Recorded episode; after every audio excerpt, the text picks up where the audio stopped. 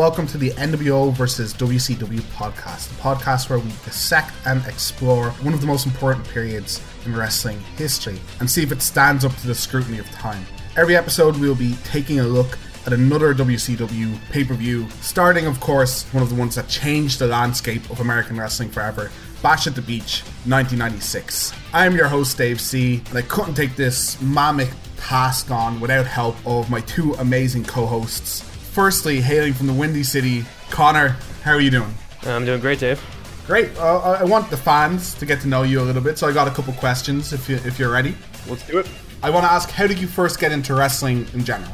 I've been a, like a casual wrestling fan like most of my life. I think I got into wrestling from a friend. We would rent tapes from Blockbuster when that used to be a thing. We used to rent pay-per-views. So I remember the the biggest pay-per-view I remember us renting was the WrestleMania with the Iron Man match and Bret Hart and Shawn Michaels. I was I'm huge into high flyers and stuff like that. So that that pay per view really resonated with me. To WCW mainly though, I don't remember getting into WCW until the video games in the N64 era. So I, I think the video games were a huge part of me getting into wrestling in general as well. But the, the, the WCW games though in particular was what got me into WCW and made me like a huge hardcore wrestling fan in like during the Monday Night Wars what do you hate and love in wrestling? What what are your peeves and what, what gets you really excited about wrestling? Yeah, as I, as I kind of mentioned, like I really love the high flying, like athletic wrestling. So the cruiserweights from WCW, I'm gonna be a huge fan of. Obviously, uh, I'm a smaller guy myself, so I always appreciate the things you can do with your body and the smaller guys in particular, what they can bring to the table. That's not just I'm a big guy and I'm gonna shove you around and to bring it back as like a more specific thing, like a favorite angle or favorite like rivalry I have is like Rock versus Mankind. I love the dichotomy of the the two characters and the feud that they had, like the I Quit match and the Royal Rumble '99, and I just love believable storytelling and bringing that like intensity and believability to like the promos and and also to the matches as well. And do you have a pet hate? Is there anything you see in wrestling often that you're like, oh, it actively turns you off watching the product? Or uh, there's a lot of them, and it's going to come up during this podcast, and I'll point them out. that that's fair. That's fair. Within WCW, I want you to tell us your favorite wrestler from WCW all time, and if it's not the same, your favorite wrestler from this period that we're going to be looking at. It'd probably be Chris Jericho. I don't think he comes up. I can't remember when he actually debuts, but as far as right now, it would probably be somebody like Dean Malenko or Rey Mysterio. Like, like I said, the high, the high flyers, the cruiserweights. That's what I really remember from watching the WCW. Like I watched WCW probably from like the end of 98 to 99 where I watched it like from week to week. So that's really what I remember those guys. I remember the the Ralphus and Greenberg promos that Jericho gave. Those are th- what resonated most with me. You've picked definitely an excellent time to kind of to delve into this because this is the undercard. The cruiserweights are absolutely amazing on these shows. Like regular four, four and a half star matches, we're going to get to watch in these pay per views and some of the best matches of that era. I think this was actually the podcast was Connor's idea. He got me in on this. So uh, even though I'm hosting, this is Connor's brainchild. And why, why don't you tell us how you came up with this? Well, a big part of it is obviously I'm gonna give a shout out to OSW and the Attitude Era podcast. Uh, those basically came up with this idea, the three man team going pay per view by pay per view, and nobody really did this kind of WCW big angle. This is kind of the opposite of the Attitude Era.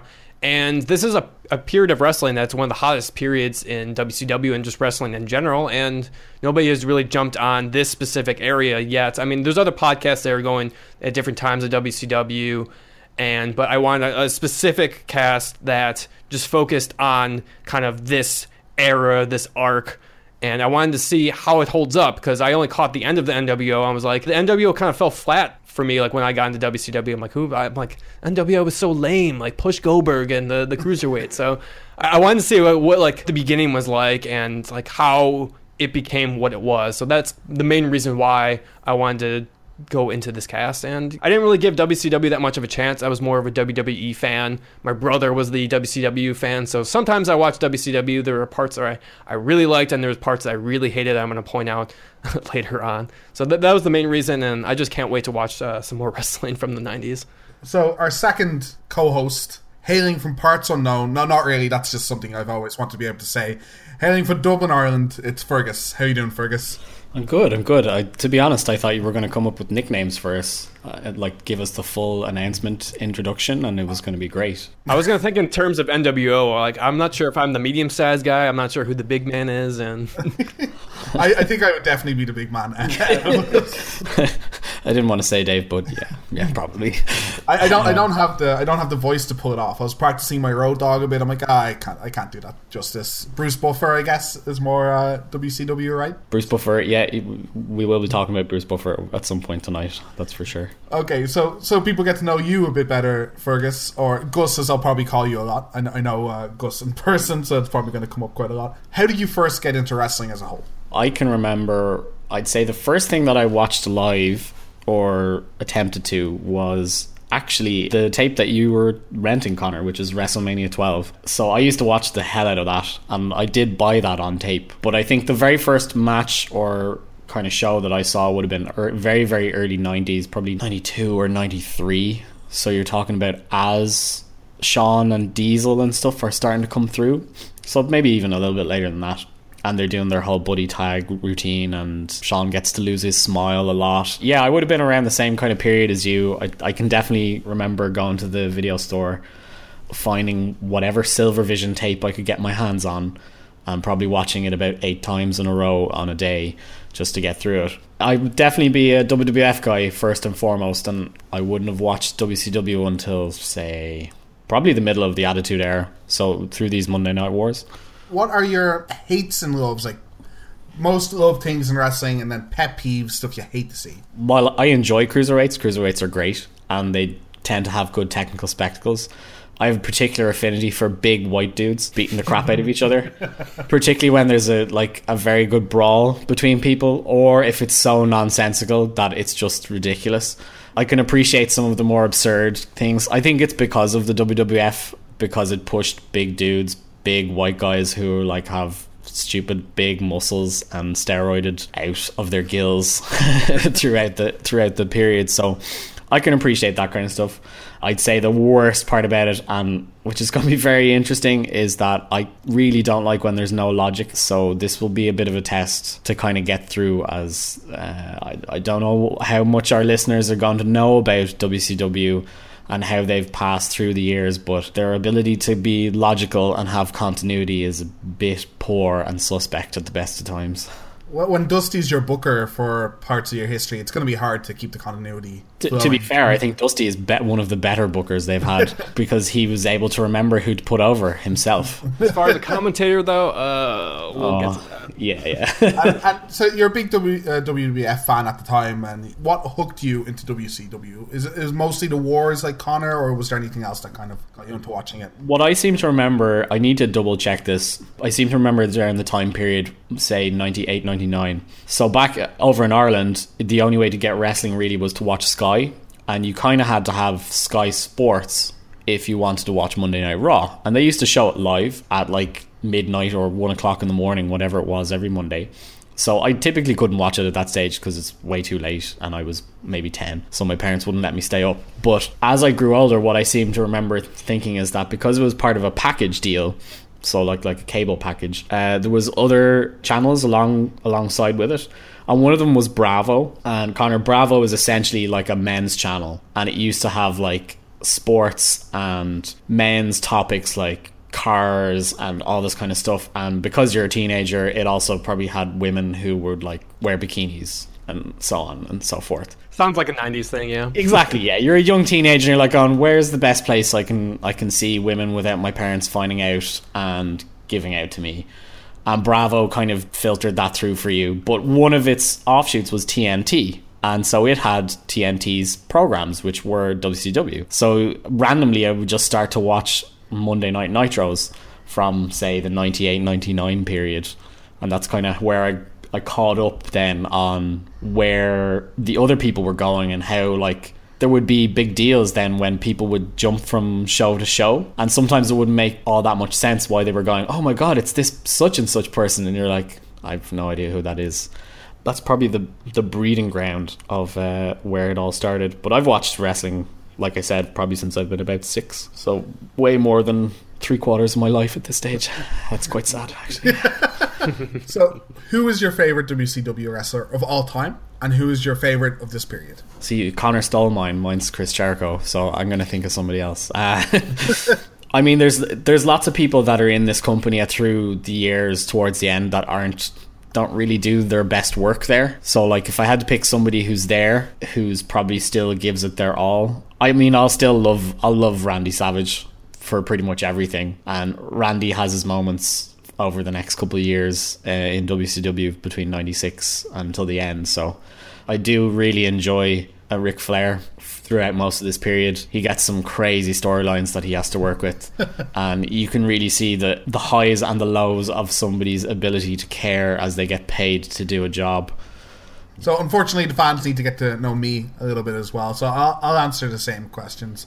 I, I first got into wrestling, I think about 12 or 13. I was kind of mid to end Attitude Era guy. I would be watching it after Mankind won that first title on Raw, uh, even like a little bit further than that. So I would have missed a lot of the Monday Night Wars, and I'd be looking back at it when I became uh, more enfranchised fans and through a lot of the kind of I like to call it propaganda pieces that have been put out by the WWE uh, over the years. It's interesting me a lot to get into this podcast and look into it myself and dig through the different interviews people have done and look at the history.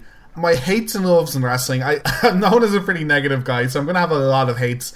But my pet peeve is really close to you two guys, which would be inconsistencies in storylines. So you guys can tell me that a wrestler can use magic. You guys can tell me that Sting lives up in the rafters. You know, that's just where his life is, and he just comes down sometimes, and no one's willing to hit him before he gets his harness taken off. I'm willing to believe all of that wrestle crap, but it has to be consistent. And if something isn't consistent, that really kind of gets to me when there's there's logic holes. I love when people try, you know, different things. They don't have to be that different, but I love like little differences in performances, so it's not just the same old show, same old moves over and over again. There's wrestlers currently that I hate because they go through 10 year stretches and they're good wrestlers, but they never change up their routine. They never push themselves out, uh, out there. So I, I, do love wrestlers that are willing to push it, and, and, and that's what's great about this era. There's a lot of misses, but there's a lot of people trying crazy, stupid stuff. My favorite WCW wrestler of all time is a guy we probably miss is Vader. It has to be Vader or, or Cactus Jack for me as Cactus. Yeah, we, we missed both of them. We yeah, they're both they're both gone. Yeah, so we, we missed two of my favorite guy and a lot of good rivalries. Both of them have really good uh, matches with Sting. And I think of this period, I was a big fan of DDP for a long time because I thought he was super underrated what recent history in his yoga routine that he has out there, he's become, if anything, slightly overrated. so before we delve into the pay per view, I'm going to go and break down a little bit of the history of the era. Uh, it gives you a feel of the tension and why these storylines are relevant. And if you don't get the context, you're not going to get why all of this is important. Unfortunately, I'm going to have to throw a few dates and a bit of a history lesson at you because that is why the tension is there. But I'm going to try and keep it brief because you could do a whole podcast series on the history and the downfall of this company. So we're, we're going to begin in 1982. This is when WWF is formed, and Vince Jr. buys CWC from his father and starts buying up regions and talent, trying to become national. At the same time, Georgia Championship Wrestling, which is the first NWA territory to gain T, uh, cable TV access changes the name of their show to World Championship Wrestling. This is the first time we see the name on American soil. There was an Australian company named that, but it's the first time we start to see it.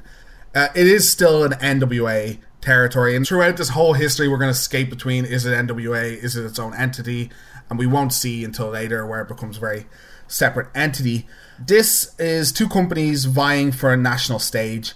This is a long and storied rivalry uh, where the WWE leads it for most of the time. But the first big date that we see mattering is April 9th, 1984. And this is when the Briscoe brothers, who are stockholders in Georgia Championship Wrestling, uh, sell their stock to Vince along with the time slot on the TBS network. This becomes known as Black Saturday because the Saturday, the 14th of July, viewers tune in to TBS expecting to see WCW, but instead get this WWF clip show. Why this date is so important is because it's the first move to having no diversity. The territories are already getting eaten up, and now there's only one cable TV show. And it is the first time Vince manages to piss off billionaire Ted. They were promised an original show by WWF, but instead what they got was this mini clip show. So this will lead to Ted and Ole Anderson, along with some other executives, starting championship wrestling from Georgia, meaning that the WWF isn't the only TV show being shown. Later in 85, under pressure from Turner, the WWF sells the time slot and the WCW name back to Jim Crockett Promotions. Now, this is where the waters get muddy. A lot of territories, NWA territories, are eaten up by this new WCW, which is a combination of the Jim Crockett Promotions and the Championship Wrestling from Georgia and becomes WCW. All you need to know is that WWF is very far ahead, and anytime that WCW tries to get some leverage, WWF cuts them off. So, big examples of this is when Starcade is advertised and broadcasted, Vince McMahon threatens cable companies saying if they don't show if they show Starcade and not Survivor Series or they show Starcade at all, he will stop them from getting further uh, WWF shows. This also happens for a show called Bunkhouse Stampede that was advertised and supposed to be their second biggest show, and Vince showed the first Royal Rumble instead on the US network and made similar threats. This meant that Crockett wasn't going broke. His company was making money, but not half as much as was predicted because the cable companies were not playing ball. But ultimately, WWF is way in front. But in 1998, to make sure the company keeps going, Ted Turner just buys it. And this is when we start to go more towards wrestling, kind of glitz and glamour, matching the WWF very much to try and make more easy money. And they start to drift further and further away to the NWA to the point where it's just completely disconnected. They're both trying to claim that the world title is theirs while Ric Flair owns it. And eventually it becomes the WCW big golden belt as, as we would have known it. The next big significant date, again, with Ted's money, the company can keep going but is not threatening, is when Bischoff comes into power in 1993. He kind of has a year where he's vice president, it's floundering, it's doing much of the same stuff and silly storylines. But in 1994, Bischoff declares open war on WWF. And th- this is really where the atmosphere for this podcast is going to come in and a lot of what we're going to talk about. This is when they start using Ted's money to get people like Hulk Hogan and Macho Man in. And one of the most important things that Eric gets done is he makes Monday Night Nitro, which is a live TV program on an hour competing with Raw. The first Nitro we see is the 4th of September 1995. It's at the Mall of America, which is a an amazing venue for a wrestling show.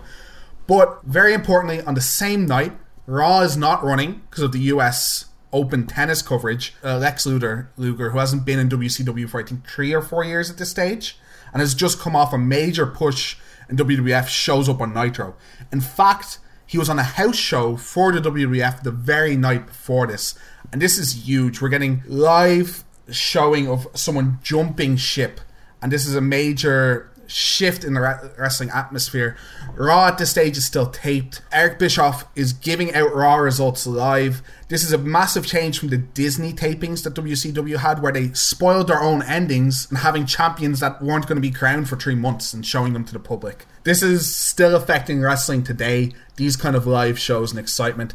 And over the next while, using big money, getting people like Hulk Hogan, Randy Savage to sign.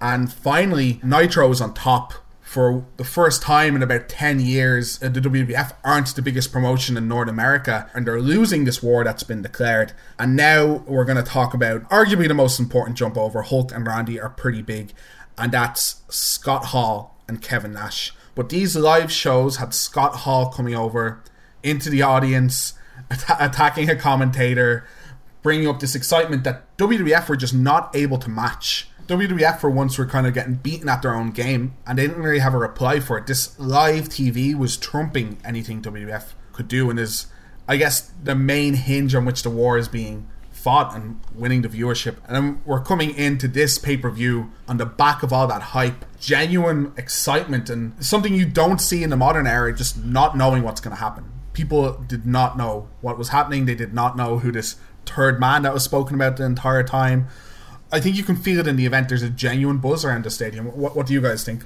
Oh, definitely. And it just WCW was in like a really weird spot. We're about like six months removed from Halloween Havoc. That's like with the Yeti and the monster truck match and oh god, the monster truck match. Yeah, and something I wanted to, to bring out too. Another tactic that WCW used too was they went to two hours the night Hall debuted on WCW. Oh, yeah. And that was a huge thing that uh, got me into WCW as well. The reason I got into it was they went to three hours, and so I would watch the cruiserweight matches before Raw started. So that was a big part of me hooking me into WCW.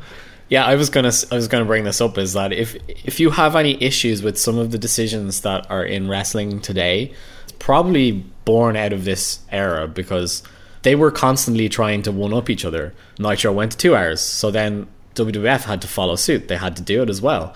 Then they were claiming every single episode was live, and back then WWF Raw wasn't. It was at least uh, one out of every two. I think at the start it was completely taped, and then every second week they would go live and then they were just forced they had to do live because Bischoff was just sitting on TV and giving away all the results. So they're responsible for the third hour and breaking it up into two parts. I think if you watch some of the Nitros, you'll see they have two different commentator teams depending on which hour it is, almost showing like which one is the more important hour. Uh, it's the second one, by the way, because Eric is on it. So how we're going to go about breaking down these shows. We're going to talk about some high spots. We're going to you know, talk about what we thought about the match and its implications on the company as a whole. Mostly our enjoyment levels while we have a beer and talk about wrestling. We're also going to bring you to some of the in between promos and what we think of production, the commentary, and stuff like that. So if, if you guys are ready, I'm going to dive right into the show. Let's do this.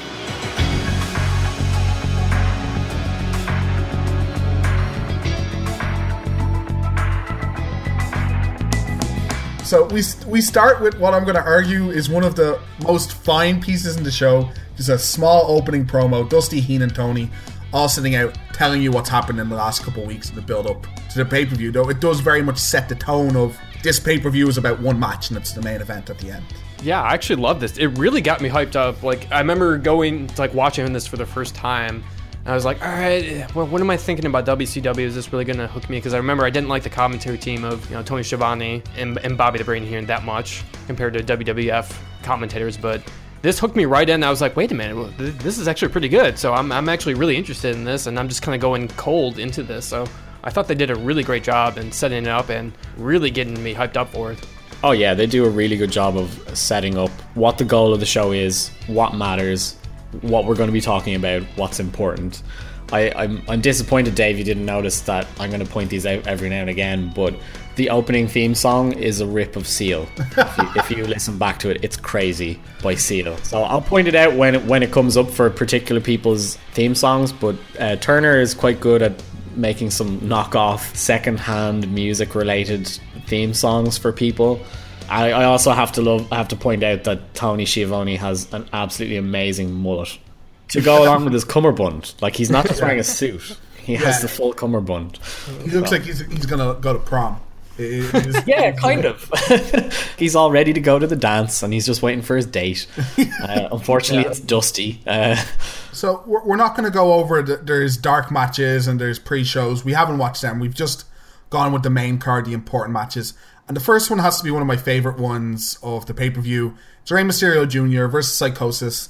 They get about 15 minutes 20 to run a match, which is pretty amazing. There is what nine matches on this card on the main card, something like that, yeah, something crazy like that. And to give this much fate to these two guys is pretty insane. Do, do you want to talk about the build up at all a bit, Gus? I mean, there isn't really much of a build up. Uh, this is just an example of what's going to be pretty typical of WCW pay per views as we go through them. That they're going to start off with a cruiserweight match whether it's a nitro or pay per view, whatever kind of show they run. Generally, it's good for, to be at least average to good.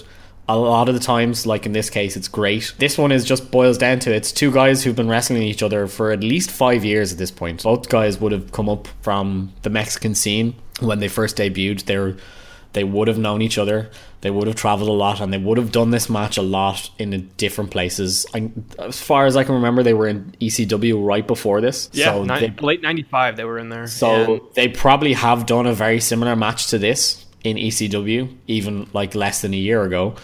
It's one of the best matches you'll ever see as an opening card match especially with nothing really about it other than they just want to beat each other. To be honest, I find some of it is the the crowd kind of doesn't really know how to react to it at the start. They're busting out all these moves that they're just not used to. So going like through the beginning, kind of like my notes here. Um, first, I wanted to point out that Bobby he says, "Come on, let's get this over with right into the match." Uh, way to get, way to kind of bury this match. Yeah, it was really cool to see uh, Rey. He debuted in the Great American Bash, which was like a, a a decent watch if you want to watch a good pay per view. from just a month before. And Psychosis this is technically his first match, although he had a match at Clash of Champions early in the year with Konnan. But I don't think that was technically with WCW at the time, so this is kind of technically his first match in WCW. Yeah. So, so speaking of the commentary team, uh, you're talking about Tony, of course, effing up in the first couple minutes of the pay per view. They get Mike Tenay out for this match. Which yeah, is, I, I, he doesn't even get introduced. I was going to bring this up. He just starts talking. Yeah, he's just there. Hey, Mike. Oh, hey, guys. He also doesn't appear after this. This is the only match. I did notice uh, on. I've watched a couple of other shows, and this is kind of a thing. He seems to be like their cruiserweight correspondent, and he kind of is invested in those particular matches, and then he disappears again. But it's very strange. Yeah, it's strange, but it's awesome. I just I love how he kind of clarifies the history, the culture, move sets, and like not just the wrestlers in the ring, but just like the whole idea of lucha in general, and just kind of like Yeah. it makes it seem like a big deal, which it does become in the cruiserweight and like going forward in WCW. So it's kind of like a nice introduction to this because the cruiserweight division like had been gone for a long time because I think like during the Bill Watts era he- he banned like top rope moves or something like that. Yeah, so that's couldn't- why you couldn't jump off the top rope. You got DQ'd if that happened. Yep, their, their ratings went down a lot in that little little period. Him showing up, the the, the problem with he, he does a great job commentating. The a little bit of problem I have with it is it's very obvious when he's gone. He's a bit wooden, but he has a lot of knowledge and he can actually call all the moves and the spots. He's probably seen them a lot before. They make a reference about him working on the uh, the Wrestling Insider at the time. I don't I don't know if that's true. They just make a reference. So when he leaves and none of the guys left are knowledge guys, none of them can just call a match and tell you all the moves going on and the spots going on. It's kind of glaringly obvious. Well, Tony can kind of do that. A, a little bit. Even when when uh, when Tenay at the end of the match, he just kind of leaves without saying anything. He's just gone. And they're looking at the replays. None of them know what to call the moves. Like, oh, if Mike was here, he'd call it the bushwhacker thing. I'm like, no, he wouldn't. He would just call it the thing he said five minutes ago, guys. this is I think it's typified by the fact that the, there's a promo after this, and they talk to Konnan. I cannot believe it. Uh, we were just talking about that match we just saw very quickly. Konnan as U.S. champ. Uh, describe for me what happened in that in that last match. What was that final move? Well, Psychosis brought him up for a top rope splash mountain, and Rey Mysterio caught him in the air with a top rope Frankensteiner. Uh, there, there are some insane spots in in this match, and I think Gus is referring to the crowd getting shocked at some stages, and I think that's if you look at the rest of the card, every match is very American. There's two or three high spots, and that's it. But this is high spot, high spot, high spot, high spot, and the crowd by the end are going out of their minds. One of them I really wanted to note early in the match, which I think even I'm going to say this a lot, but by today's standards would still be insane and it's psychosis on the apron and Rey does a jumping hurricane rana from the Oh, yeah. top rope to the outside and Yeah. they oh it's just absolutely crazy I'm going to stop you right there, Dave. It's very important. They're called Frankensteiners. they are called frankensteiners they're still We can't, we can't get Scott angry. no So. he's still on But in ECW, it was like Huracan Rana. yeah. oh my god! yeah, yeah, they're like, oh, it's a, it's a Frankensteiner, and they're like, it's clearly not. Uh, yeah no one got injured during this move it's only a frankensteiner if someone falls on their head halfway through the move thank you very much that one is mental. The Psychosis does a suicide dive, and he just about hits Rey on the outside, but he just eats the guardrail. oh yeah And that looks brutal. particularly brutal at one stage. The the big thing you'll notice here is that the outside is not really set up for suicide dives. So again, modern wrestling, even in indie shows, there's parts of the arena where you get you get a bit of space between the guardrails so you can get these suicide dives off. Not so much here. There's not that much space. Every time there's a suicide dive, someone's raised knee shatters off the guardrail at one stage, and maybe that's the start of his degenerative knee. I think that's my favorite call. It's he, uh, Mike Tenay calls it a w- twisted Asai moonsault or whatever, and the Yeah. other commentator was like, "What did you just say? they go, whatever, man. Where do you get all these names?" Is Bob what Bobby's? Yeah, that, that spot is also insane. I've only seen Rey from his WWF stuff. I, I really liked. I He must I- have been quite surprised then with how different he looked. Oh yeah, a lot uh, a lot more slender, a lot more agile. Also, I've seen a lot of Rey's stuff because I was watching a lot during that era when he kind of got into WWE first. It's just so different. This is like some of the coolest spots I've seen him do. By the time he reaches WWF, he can't physically do that stuff anymore. Yeah. Basically, he, he ruins his knees over the next like five years. I, I do note about four or five times he la- I can see him physically landing on his knees like four or five times in this match.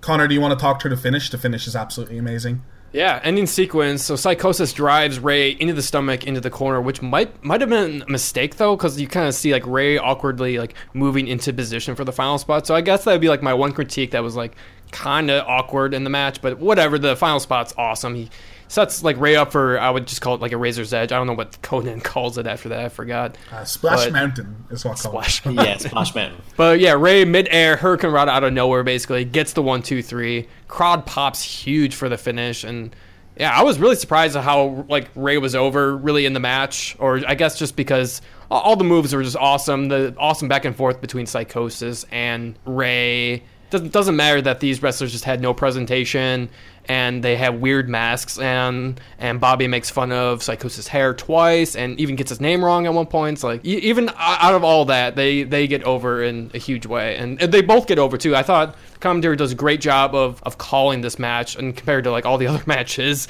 like this was definitely the best one. I was like WCW commentary is actually good, but then later on I was like, oh, this is what we usually get. This is like one of the best matches I think you could ever watch to open a pay Like it's just so well put together. They know what they're doing. They don't have to worry about like figuring stuff out. They just know because they've wrestled for so long, and it just works. Mike Tenay kind of holds it together, like you're saying. Bobby doesn't seem to care whatsoever, which seems to be a bit of a hallmark for him by this point. I can call it now. This is the best match on the on the show, as Yeah, from a wrestling perspective, anyway. And it's not even close, as we'll see. And I I also like to add too that that final spot. I knew I saw it before. It's basically a similar spot in an ECW match, but it was with Rey and Juventud And Guerrero. I thought, and they kind of pull off the the spot a little bit better. But Hu- great. That that's a man that if he wasn't as mental could have gone places. Yeah, so I I think it's pretty una- unanimous. This is an awesome match. If you're going to watch one match uh, from this pay per view, you know, main event is historic, but this is in my, in my mind close to five stars. I don't think you could give it five stars on just the action, but for where it is on the card and what it achieves, amazing. So we transition into this where Mike Tenay just leaves. no, no ceremony, just leaves. Doesn't show up for the rest of the pay per view, as we said. And we go into a Konnan interview.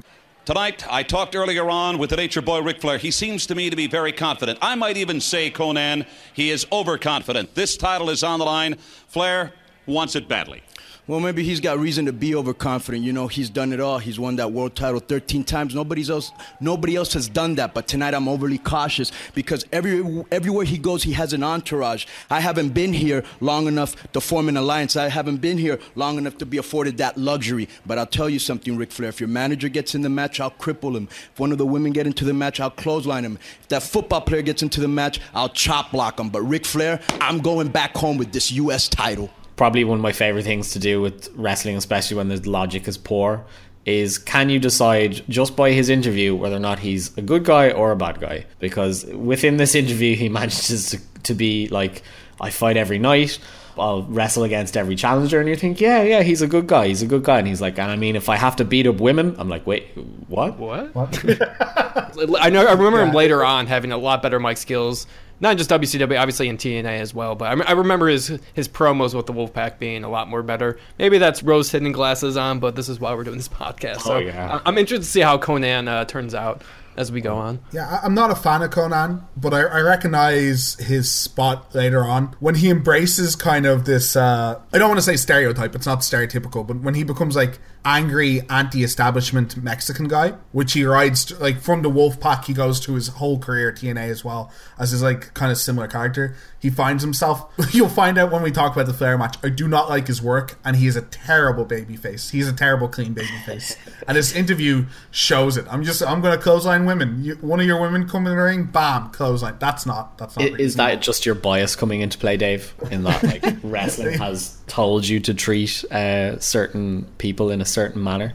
Maybe, maybe. No, I just what makes me hate Konnan. Bit of a spoiler for when we're talking about this match is that rolling clothesline, man. Oh my god, it's so bad. Oh, every time kills me a little bit to watch it.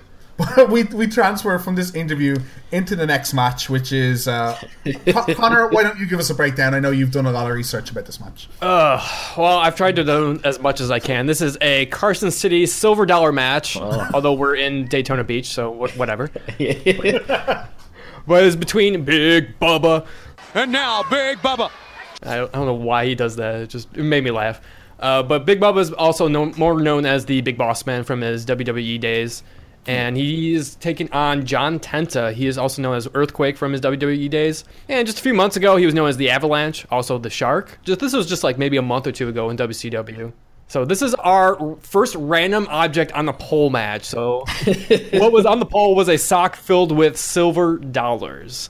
And basically, the, the oh. lead up to this match is like John Tenta. He was fed up with the Dungeon of Doom, and he kind of gave a promo. I'm not a shark. I'm not a fish. I'm not an avalanche. I'm a man. I'm John Tenta. so, and then basically, we just have this match. Tenta and Bubba, they've been feuding for like a month or two. They had a match at the Great American Bash. Tenta defeated Rogers, and he cut Bubba's goatee off with a pair of scissors. There was other matches where Bubba cut off Tenta's Half his uh, hair. half, half the side of his hair. Yeah. And Tenta said, I didn't shave the rest of it because he wanted to relive the embarrassment every morning. I'm like, okay, I guess that's his motivation here.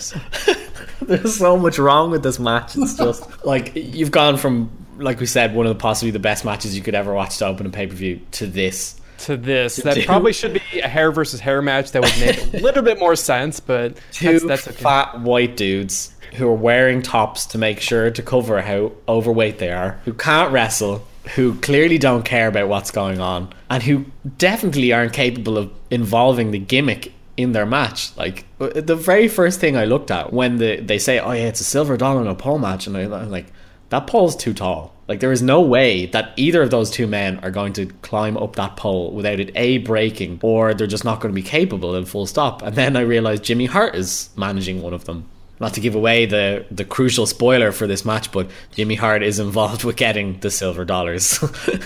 it's one of the worst matches I've ever watched in my life. It's kind of doomed from the beginning. Uh, from the beginning, John Tenta, I don't think he has music. I don't know if it's dubbed. He does out not. from He has no music. No, he doesn't have music. Yeah. You know, it's just not the way to get somebody over with when you just have no, no, no presentation for them at all. And This is also a good example of uh, Ted's overspending because these are both WWF guys that would have been reasonable to okay through the late 90s, and then just Vince ran out of things to do with them. Tenta's actually a, a fascinating man. Con- Connor pointed me to some of the research, and we end up looking at his Wikipedia page. A former sumo wrestler. Uh, in, in modern wrestling, a lot of, uh, I, I call it kind of a nerd generation. There's a lot of guys that are just more technically sound that grew up watching wrestling and love it. Back then, there's a lot of guys when you're a really big guy. You look like you could knock people out in a bar and you're doing something else physical with your life. come over here. Would you like to come fight? And that's exactly what happened with John Tenta. Oh, you're a sumo wrestler. That's really interesting. You, you could beat people to hell up, right? Yeah, that's Mm. I mean, cool. it still it still happens. That stuff still happens. It- like it- they do, in- they do in a bit more of a formal way now. But I mean, like guys who don't get drafted for American football now, they'll just go, "Yeah, come down here. You're you're over six feet tall. Give it a shot." we'll see a lot of that. So I wanted to ask right off the bat. It's kind of weird of the who's heel and who's face in this match because it's like John has to be the face, right? John, he's he's definitely the face, but it's just so weird that like we're gonna have these things going on like later in this pay per view as well. Like so, Dungeon of Doom, they're supposed to be like the epitome of evil, kind of. Yes. Like Yeah. Dungeon of Doom is like kind of this weird thing that's just around anymore. They used to be the kind of this like cartoon supervillain type thing, and now it's just kind of like they're around. They're kind of like henchmen with Kevin Sullivan. And I understand that they're supposed to be heel, but like John Tenta does some heel tactics in this match. I know at one point he kind of like he just like stands on Bubba or he like walks over him. That's a that's a very heel tactic. Yeah, Yeah, kind stands of. on his neck. It's like, oh, it's stood on his neck. I'm like, that, that could kill someone. You know that when they put Jimmy Hart out with someone, so Jimmy's with Bubba in this one, you know they must have had the same concerns. Like, oh, people probably don't know who's the bad guy here. You know who's always the bad guy? Whoever Jimmy's with. so let's put Jimmy out there. There's two other big things that I love uh, uh, in this match is that one they go to all this pains to have a gimmick. Do you know what's the last thing they use is the gimmick? But meanwhile, Bubba has scissors and a belt that he uses instead. Instead of using the thing that's supposed to win you the match, I'll use other stuff entirely.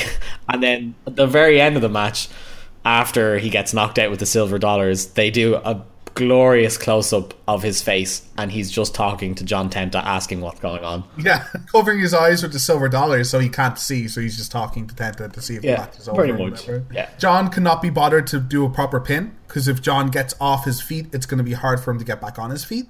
There's one spot I'll point out, and it's the whole the whole build up is that Bubba ties up Tenta with some sports tape, And then the commentator immediately, and this happens multiple times in the night, so that's why I'm pointing out, points out that he's only tying up one hand. Why hasn't he tied up the other hand? Then he beats on him with a belt, which looks painful. Okay, that's a good heel spot. I get it. You're not, you can't wrestle, so you need heel spots. And then he brings in the scissors. Why is he bringing in the scissors? Why doesn't he just win, Win the, the match? match. Yeah. Yeah, humiliate him more, cut more of his hair off. Yeah. Bobby is really bad for this. Bobby is like too smart and always points out what they should be doing, which obviously is what should be happening from logical sense. But when it doesn't happen, Bobby just looks like a dickhead. Uh, it's brilliant. to end the match, uh, Jimmy Hart eventually climbs up it because it's it's brutally honest that nobody can get up it. I know Tenta tries to like cut the straps down, uh, but but Jimmy Hart he goes to climb it, and Tenta knocks out Bubba and basically is waiting for Jimmy Hart to come down. Knocks out Jimmy Hart, gets the silver dollars, hits Bubba. I don't know if this is a mistake or a botch because Tenta hits Bubba with the silver dollar. And he kind of pauses, and Tony even says, "It's over, it's over," and he kind of waits and then pins him. So like, and usually, I, I want to ask this question: like, isn't the end supposed to be that he hits him with the silver dollars? Well, I assume there's still a pin, but yeah, the kind of way that he stops, so obviously they're kind of got a bit confused. In fairness to Bossman, he makes sure to make it look like he's knocked out cold after. That, I guess the, the rules of pole matches aren't really set in No. stone. to, to be perfectly honest, as far as I can gather from watching different pole matches, it's just an object you can get. It, you don't have to use it.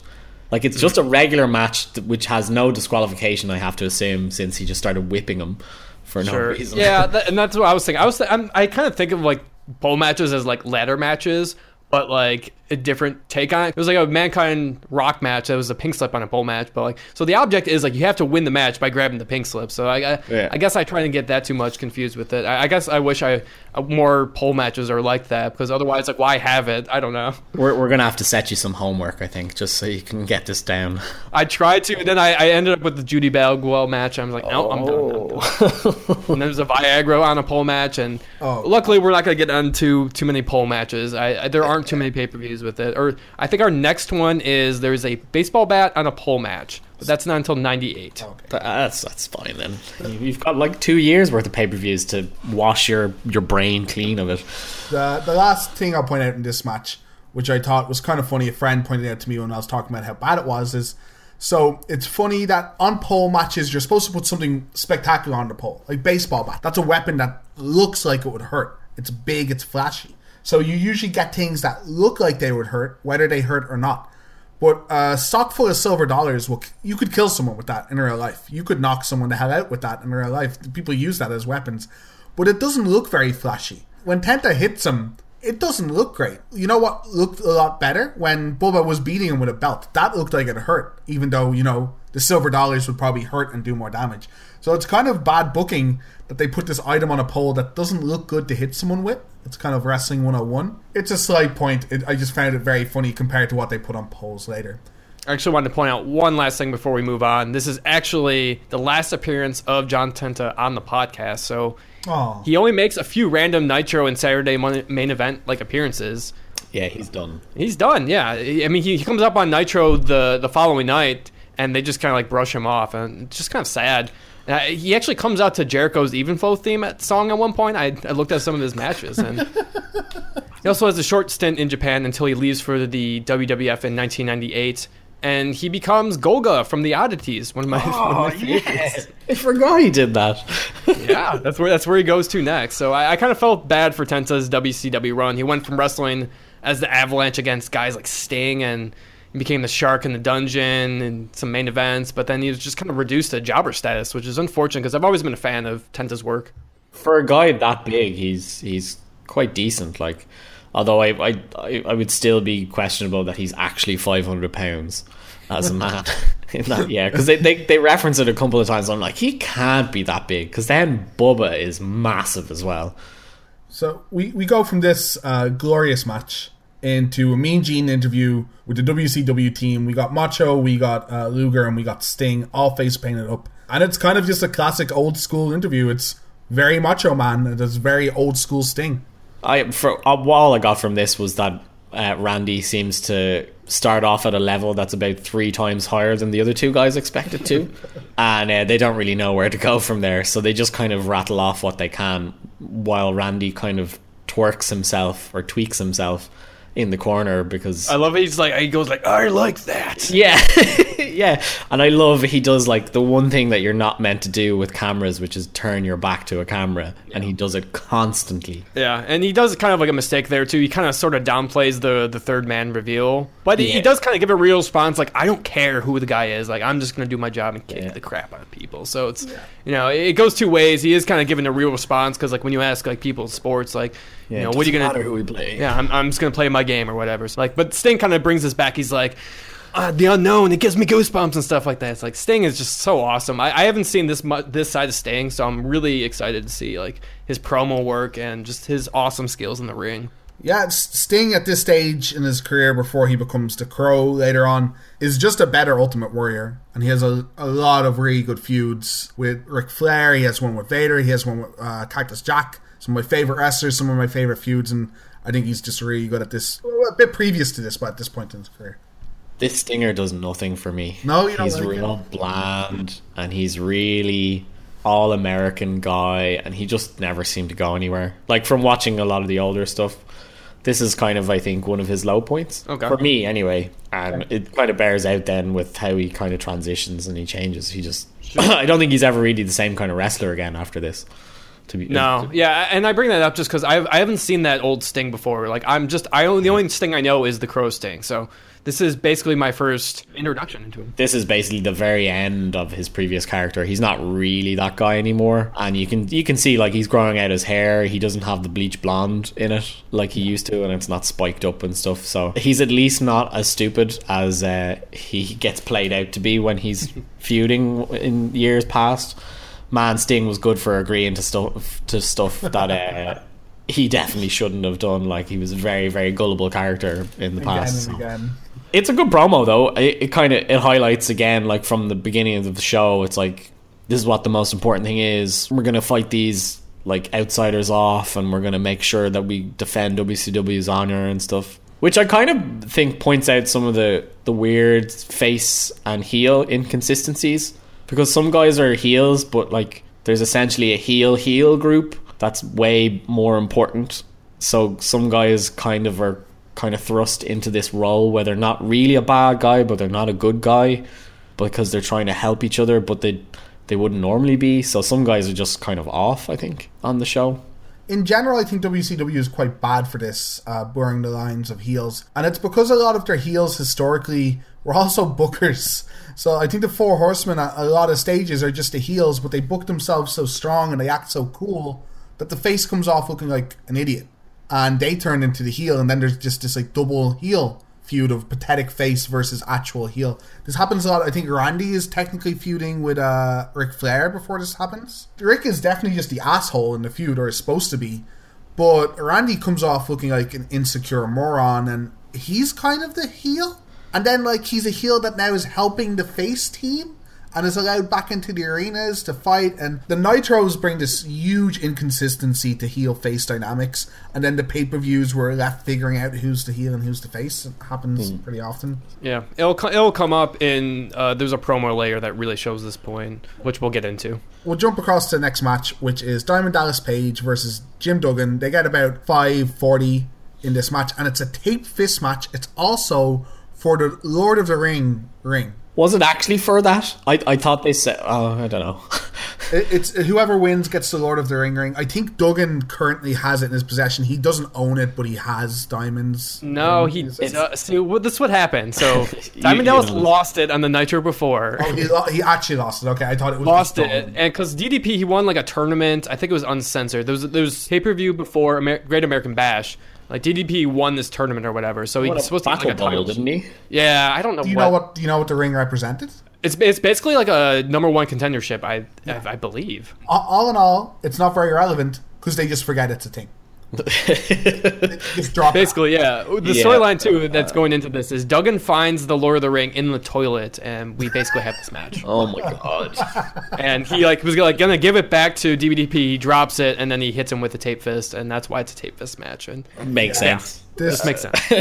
So I guess that tape fists hurt more than normal fists. I guess this is a thing. You're putting more more force in it. I, I don't know. You're protecting your knuckles so you can punch them harder or something is the theory.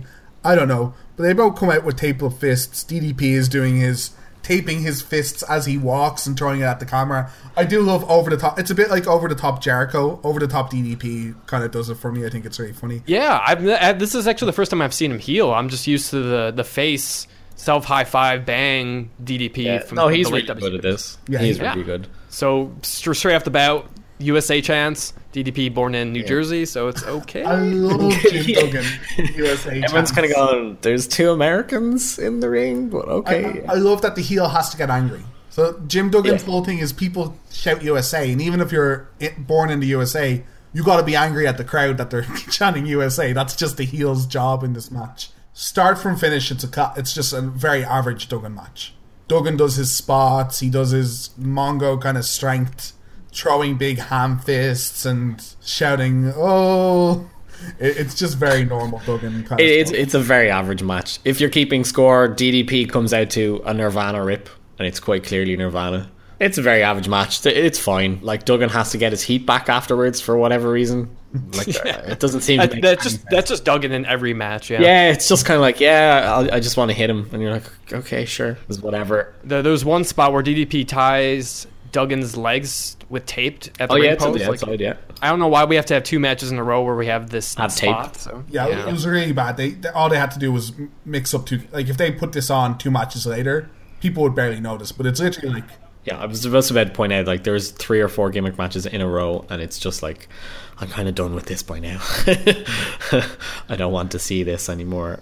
So there's uh, there's the classic Dusty getting really confused in this. In the tape fifth match, usually both guys have all that fisted tape. Yeah, we know that. Duggan ain't got no tape We, on his fist. we, we know that. We've said that many times here. We saw him cut. Oh, right hand. Yeah, his fists are bare. When did he take his fist? What? No, no. Uh, d- when he was tied up on the ring post, Dallas cut his. Dallas cut the tape off. We I saw it. We yeah, talked about I it when it think I, happened. I think he even commented on it. Okay. Well, he tried to kick at him. Just like, oh, Dusty, come on. So- what are you doing? so he loses his tape, but then Diamond never uses his own tape. Like there's no prolonged punching in the match besides Duggan punching without the tape. So it makes the, the stipulation makes no Wins sense. with a diamond cutter, right? Yeah, he, Yep. so the, the finish is he kicks the bottom rope into Duggan's crotch as he's getting into the ring, and Dim- and Diamond cutters him. So it's a fine, dusty kind of. It shows DDP being smart, kind of outsmarting him. I don't mind the finish, but there was absolutely no reason for people's hands to be taped. Also, when Duggan gets his heat back at the very end, he has to put the tape back on his knuckles. But it takes more than two seconds to get tape on your knuckles properly. So it's just this clusterfuck of Duggan just doing it as fast as he can and just making a lump of tape on his knuckle and eventually just actually swinging it around his knuckle in circles and waiting for DDP to turn around the clock. Yeah, he did that on the Nitro too. Oh, God. Another thing I hate too is he no sold the the diamond cutter as well. Was basically a couple seconds later. He's just like, "Yep, I'm right up. Whatever, not affected." And Oh, Never I mind. hate, I hate It's that fine. stuff. Yeah. It's another total throwaway match, like in the middle of the card. Yeah, th- this is very much a match that should have happened on a Nitro, but happened on a pay per view. But luck- luckily, Duggan's not going to be featured much on the podcast. He mainly appears just on Random Thunders and Nitros and stuff. So he will. Uh, we will talk about him later on, but he's not going to be featured too many times. No, thankfully. We'll move on from this uh, match onto the interview before the next one. It's Oh, there's two interviews before the next one. Yeah, Mean Gene first interviews Giant and Sullivan backstage. It's really weird to see Giant like this, and he's talked about this in interviews. If you see Big Show later and even Giant later in his career, he becomes more stoic and quiet, like Andre was. But here he's very young and he's just always shouting and excited. He does the same in his matches. There's no build up, there's no momentum change. He's always shouting, always excited, always popping up, and it's the very very similar in the interview. And his classic finisher looks like we're going to have some horse stew later. It's like, yeah, you got him there. He is a scary looking man. Like when he is this fit, Yeah, he's not like he. There's no fat on this body at all at this point, and he looks like he can genuinely murder you. he was in high school basketball before this, if I remember. Was it straight from high school? Or did he go to college? I can't remember. He played high level basketball because, of course, he's seven foot million or whatever. Is that the technical term? Yeah, no, why, why, why wouldn't he?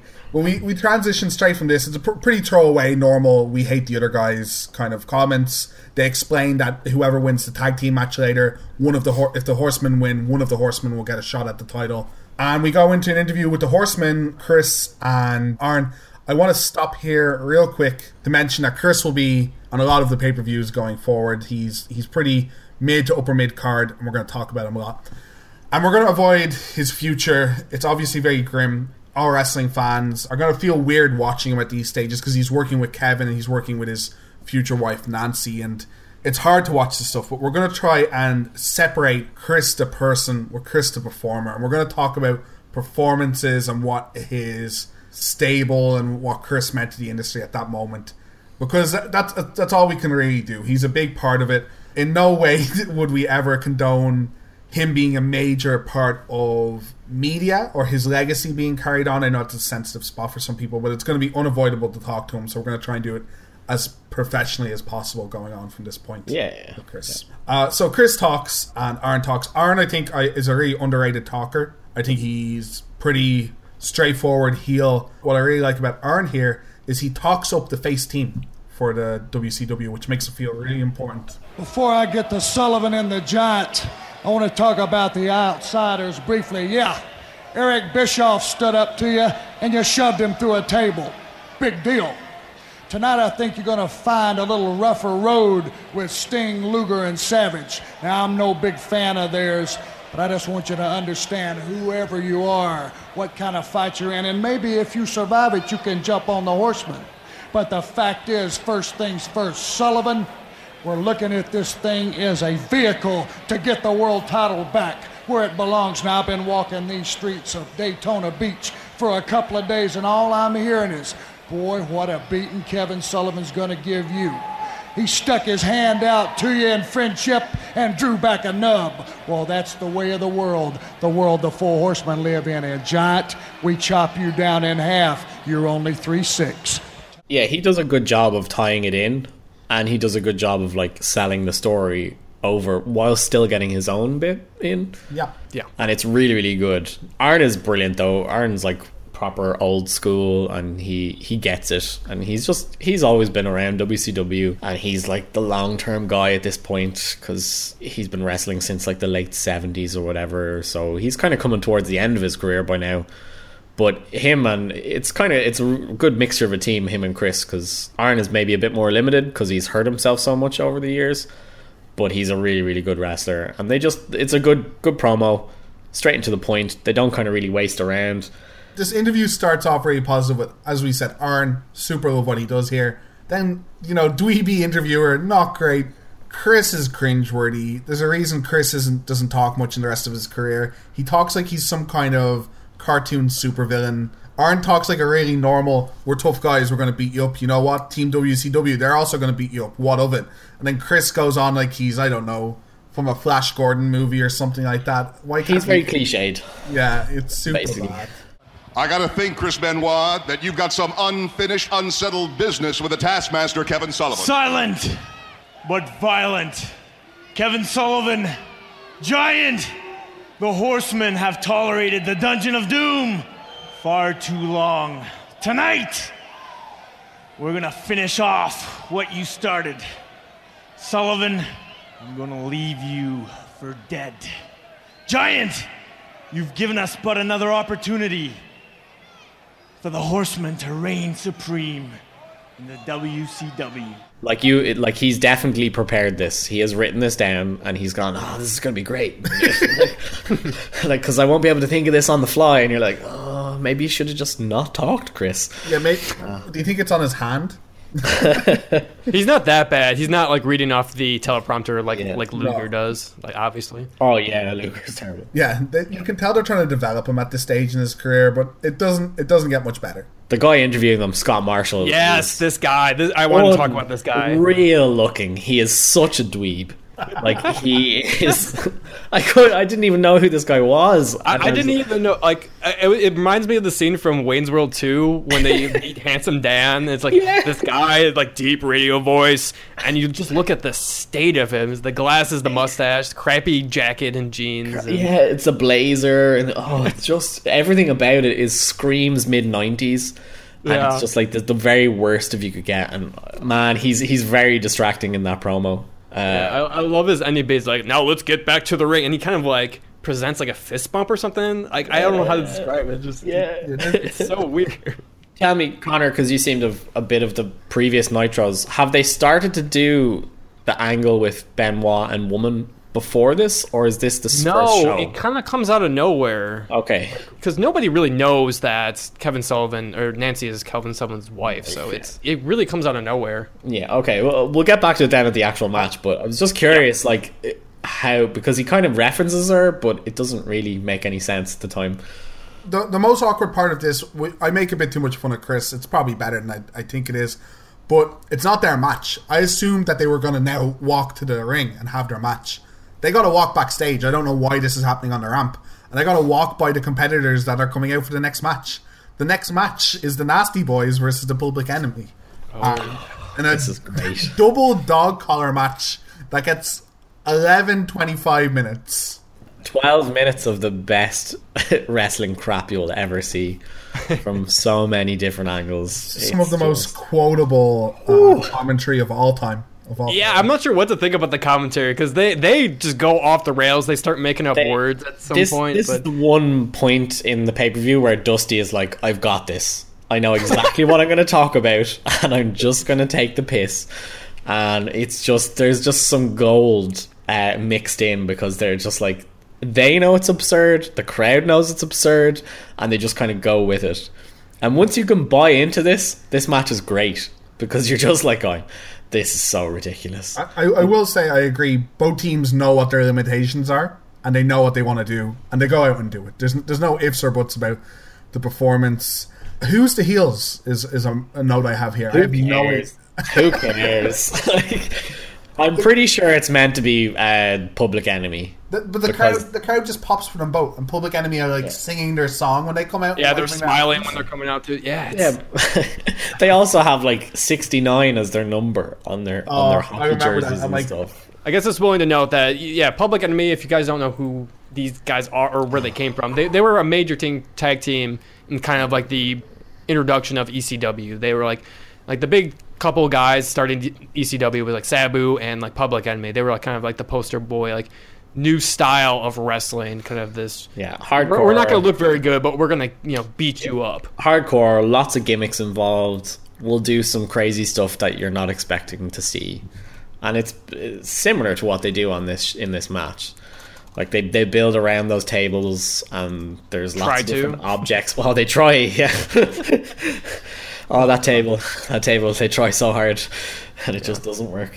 So I actually want to start with the the dog collars. So most Yeah. like strap matches, you have a strap like around your like wrist or something, but these are like all around the Actually, neck. So- on their necks, yeah. stupidly dangerous. Like not, the, and it's not even dangerous. Like there's matches where something's dangerous, but it looks really good for the crowd. You can just choke yourself. It's just needlessly dangerous. But I guess we find out later they're not as strong as they look. No, they're quite loose. Yeah, so oh, maybe, maybe there's no risk at all. It just seems like a, a weird thing to do. And one of them gets whipped to the rope at the end of the match and gets tangled up. And I, I was dead scared something like this is going to happen. Someone's neck is going to snap back. You know, it's it's uncomfortable. I think. There's lots of different spots in this match, but like probably the funniest part is they battle out to the set, and at this point, like they haven't really shown much of the set. You kind of know what it is, but it's an actual beach type set with real sand, and it has like a lifeguard's chair, and it has beach balloons and all this kind of stuff. And uh, so they just start using anything they can find, which means that Dusty gets to talk about rubber sharks, for example, a rubber shark. or he gets he gets to talk about how one of them is hanging ten. Oh! You can do much more with a surfboard than you can a rubber shark, I can tell you that. He's about hanging 10. I'm just getting ready to say that. No, you yes, weren't. I was. Okay, say wipeout. My favorite though is his where he trips over because he he obviously wants to uh, make everything rhyme. So he calls it double trouble bash at the bubble. Uh, uh, Dusty, it, it's bash at the beach. It's double trouble bash at the bubble. And he says it so fast that you can't really understand what he's saying. Dusty loves this match. You can tell, like, he's like, ah, this is just good fun. Who cares? Tony seems to give up about maybe a quarter of the way into the match and he's like, whatever. I'm just to laugh at this. This is pointless. Like, two two notes I have about this match. One, I think it's really funny that neither tag team's offense looks that good. So both of them are kind of sluggish. Their punches don't look real, and a lot of people look at wrestlers how real do your punches look, kind of thing. But it doesn't matter too much. But their punches don't look like they hurt. Yeah, part of the problem is a lot of the moves they're they're just no selling as well. Yeah, they're not Yeah. selling everything. they're they're just not paying any attention to what's mm, going on. Yeah, but these are old school guys, and they just lamp each other with chairs. It was quite jarring to watch that. Yeah, it Like, really was. having just watched WrestleMania there, where there was there's a couple of chair shots in there, but it's all like protected leg and back and stuff, and they wreck each other in the face with a couple of these. They go. Welcome out- to the '90s. Yeah, they Yeah, go out of their way to find a head. So they have clean shots on backs multiple times. And they'll like arc their shot to bounce off the side of heads. I'm like, oh, don't, no, no. so it's really funny watching, you know, punches glance off people's back like they mean nothing. And then all of a sudden, one of the nasty boys will have a chair and they're winding back really slow. I'm like, oh, he's only going to tap him. Bam, concusses him. I'm like, whoa, what is, what is that? I I think it's a really fun match. I think after you've you've had to sit through John Tenta and Big Bubba, followed by DDP and Duggan, this is like okay, it's not great. You're never gonna go. This is one of my favorite matches ever, but it was it's dumb enough that you can kind of forget about what's gone before, and it kind of gets the crowd back into it because they really really don't seem to be invested because of the previous two. There's two other things that I like about this. One, uh, Tony does manage to stay invested long enough to kind of further the main plot because they bring up why like Eric isn't at at the pay per view. So they add to that, but like, oh, he got kidnapped or he went missing or whatever is going on. And then the second one, which I thought was really cool, which I don't think wrestling companies do very often, which is they use a multicam for the match when they wander out and they're not in the same vicinity. They have two cameras and they show both of them at the same time.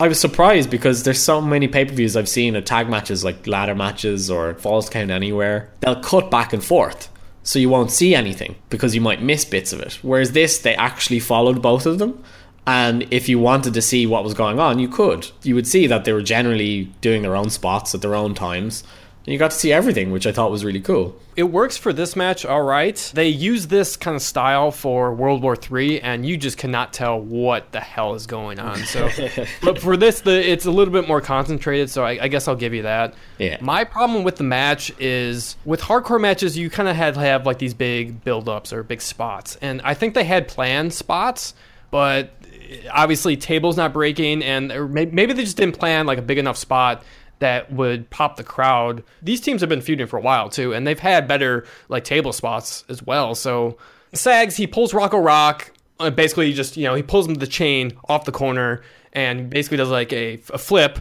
but the table doesn't break. It looks so painful. And of course, Sags tries to tries it again. He tried the indie move and he tries to do like an elbow drop, and the table still doesn't break. And I think the, the crowd just they're really out of it at this point. I think I agree with you guys. They, I think the crowd was like slightly into it, but at this point they're like, Let's end this. yeah, they just lost us. So I think there was like uh, maybe 10 seconds where I think the wrestlers were trying to figure out, all right, how are we going to end this? Because this is not working. Oh, because the the end is really weird, where all of a sudden the the dog collar isn't on uh, Rocco Rock anymore, and he just uses it to, to punch him, and then he pins him, and you're like, Yeah, they, okay. they do a clothesline sequence. So uh, yeah, they, they throw Johnny Grunge over the top, so it looks like he's being choked. The chain is pretty loose, so it's obviously he's not. And they clothesline Rocco with the other one.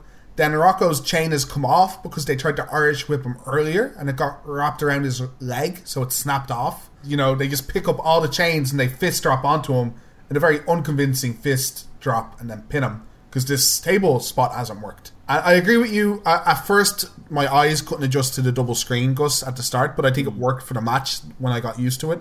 But then they stopped using it at the end, and after the match, Public Enemy get their heat back by putting I forget which Oh, yeah, one of they- the nasties through the they table. missed they missed the spot entirely. Yeah, yeah, they Right, yeah, and that, that was my other problem. Like, so yeah, we were gonna we were gonna finally get our like table spot, and then, yeah, then we miss it. and you Oh, miss come it, and you're like, Good job, WCW. I thought you were you were saying that uh, Tony was talking a bit about the uh, the angle of the whole pay per view, the the third man in the match. But I thought they would have talked about it way more in this match because nothing like nothing's happening. Random stuff is getting hit on random guys. But Dusty is so into it that the, all he can talk about is the different items they're picking up. We'll see during the Psicosis match a little bit, uh, during the Dean match coming up, during the Ric Flair match. They just go off into tangents about who who the third man is while there's action happening in the ring. Where this was the perfect match to take a break from what's happening. No one cares what's happening on screen. Let people watch and talk about who's the third man. Build up the anticipation. But Dusty, And, and Dave, th- this is probably my biggest gripe of wrestling and maybe just WCW in general. They're commentating this like a Nitro. Yeah. Like we've already bought the pay per view. You do not need to tell us about the main event. With Nitros, they they're just like you don't want to change the channel. You don't want to change the channel because this is what's maybe going to come up. Yeah. Yeah, pay per view. We've already bought it. It's like you don't need to mention it this many times. Yeah, that this is fair. So let us let us move on from the world of hardcore. We get another another Mean Gene promo out after this, and this is the worst Mean Gene promo of the night, in my opinion. He's I don't standing. know. I don't know. I have a quote here from him that's absolutely dreadful, and this is when he is standing outside the locker room in front of security. So the security is stopping him from getting to the door. He's up to the door later on. Right now, I have this shield here. That will not be the case out of the ring during our main event, the hostile takeover match. The electricity, even back here, is just absolutely so thick you could cut it with a knife. oh, don't put uh, don't put a knife in the electricity, Gene. That's not where you put a knife. So he just goes. He's trying to say two. Di- I can I can relate. I do this all the time in my actual life. But he's trying to say two different catchphrases, so he just kind of rams them together into something Together, that yeah. makes no sense at all. Doesn't miss a beat though. Doesn't miss a beat. And Dusty's like, "Oh, I couldn't have said it better myself." It's like, really? he sure doesn't he? Um, Yeah, like you can't. This doesn't add anything. It's nothing that the the commentators haven't said in between matches before, and it, it's throwaway. It, it means less than nothing. yeah. It, by this point, I'm getting kind of tired of promos. I'm like, please stop having them. Like they're only two minutes at most, kind of thing.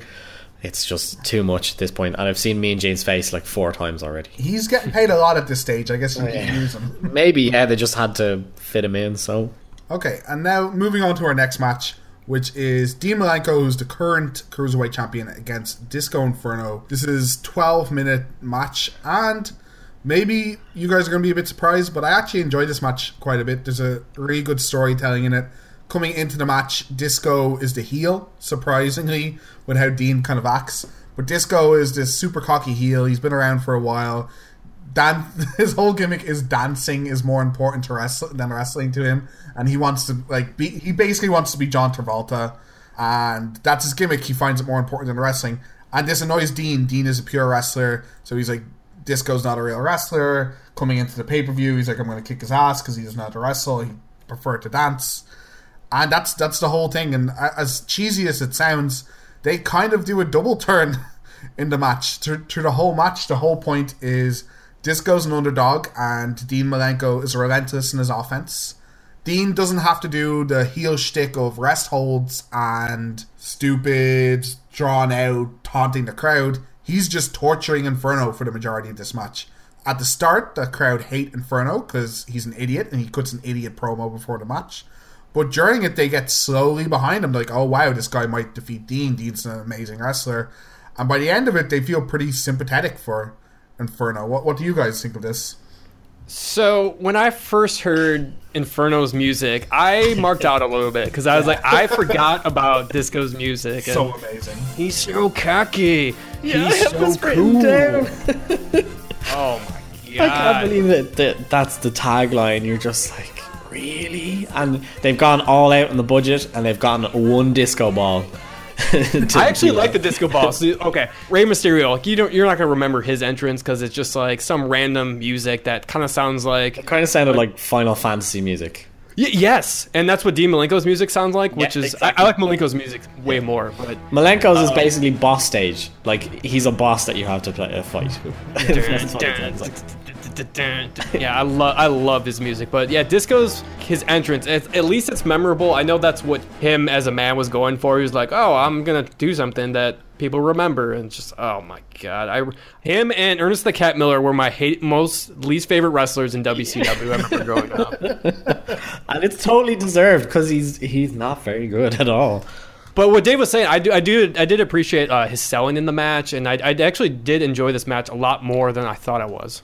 Yeah, uh, I think uh, I think this match is about eighty to ninety percent Dean. Disco is kind of along for the ride, and he's just agreeing to whatever he's told to do. That's what it really feels like when I'm watching it. Is like going, he doesn't have a clue what's going on, and Dean is just walking him through a match and going, "This is how I'm going to get you over." Just stop being an idiot, and I'll make sure it goes okay.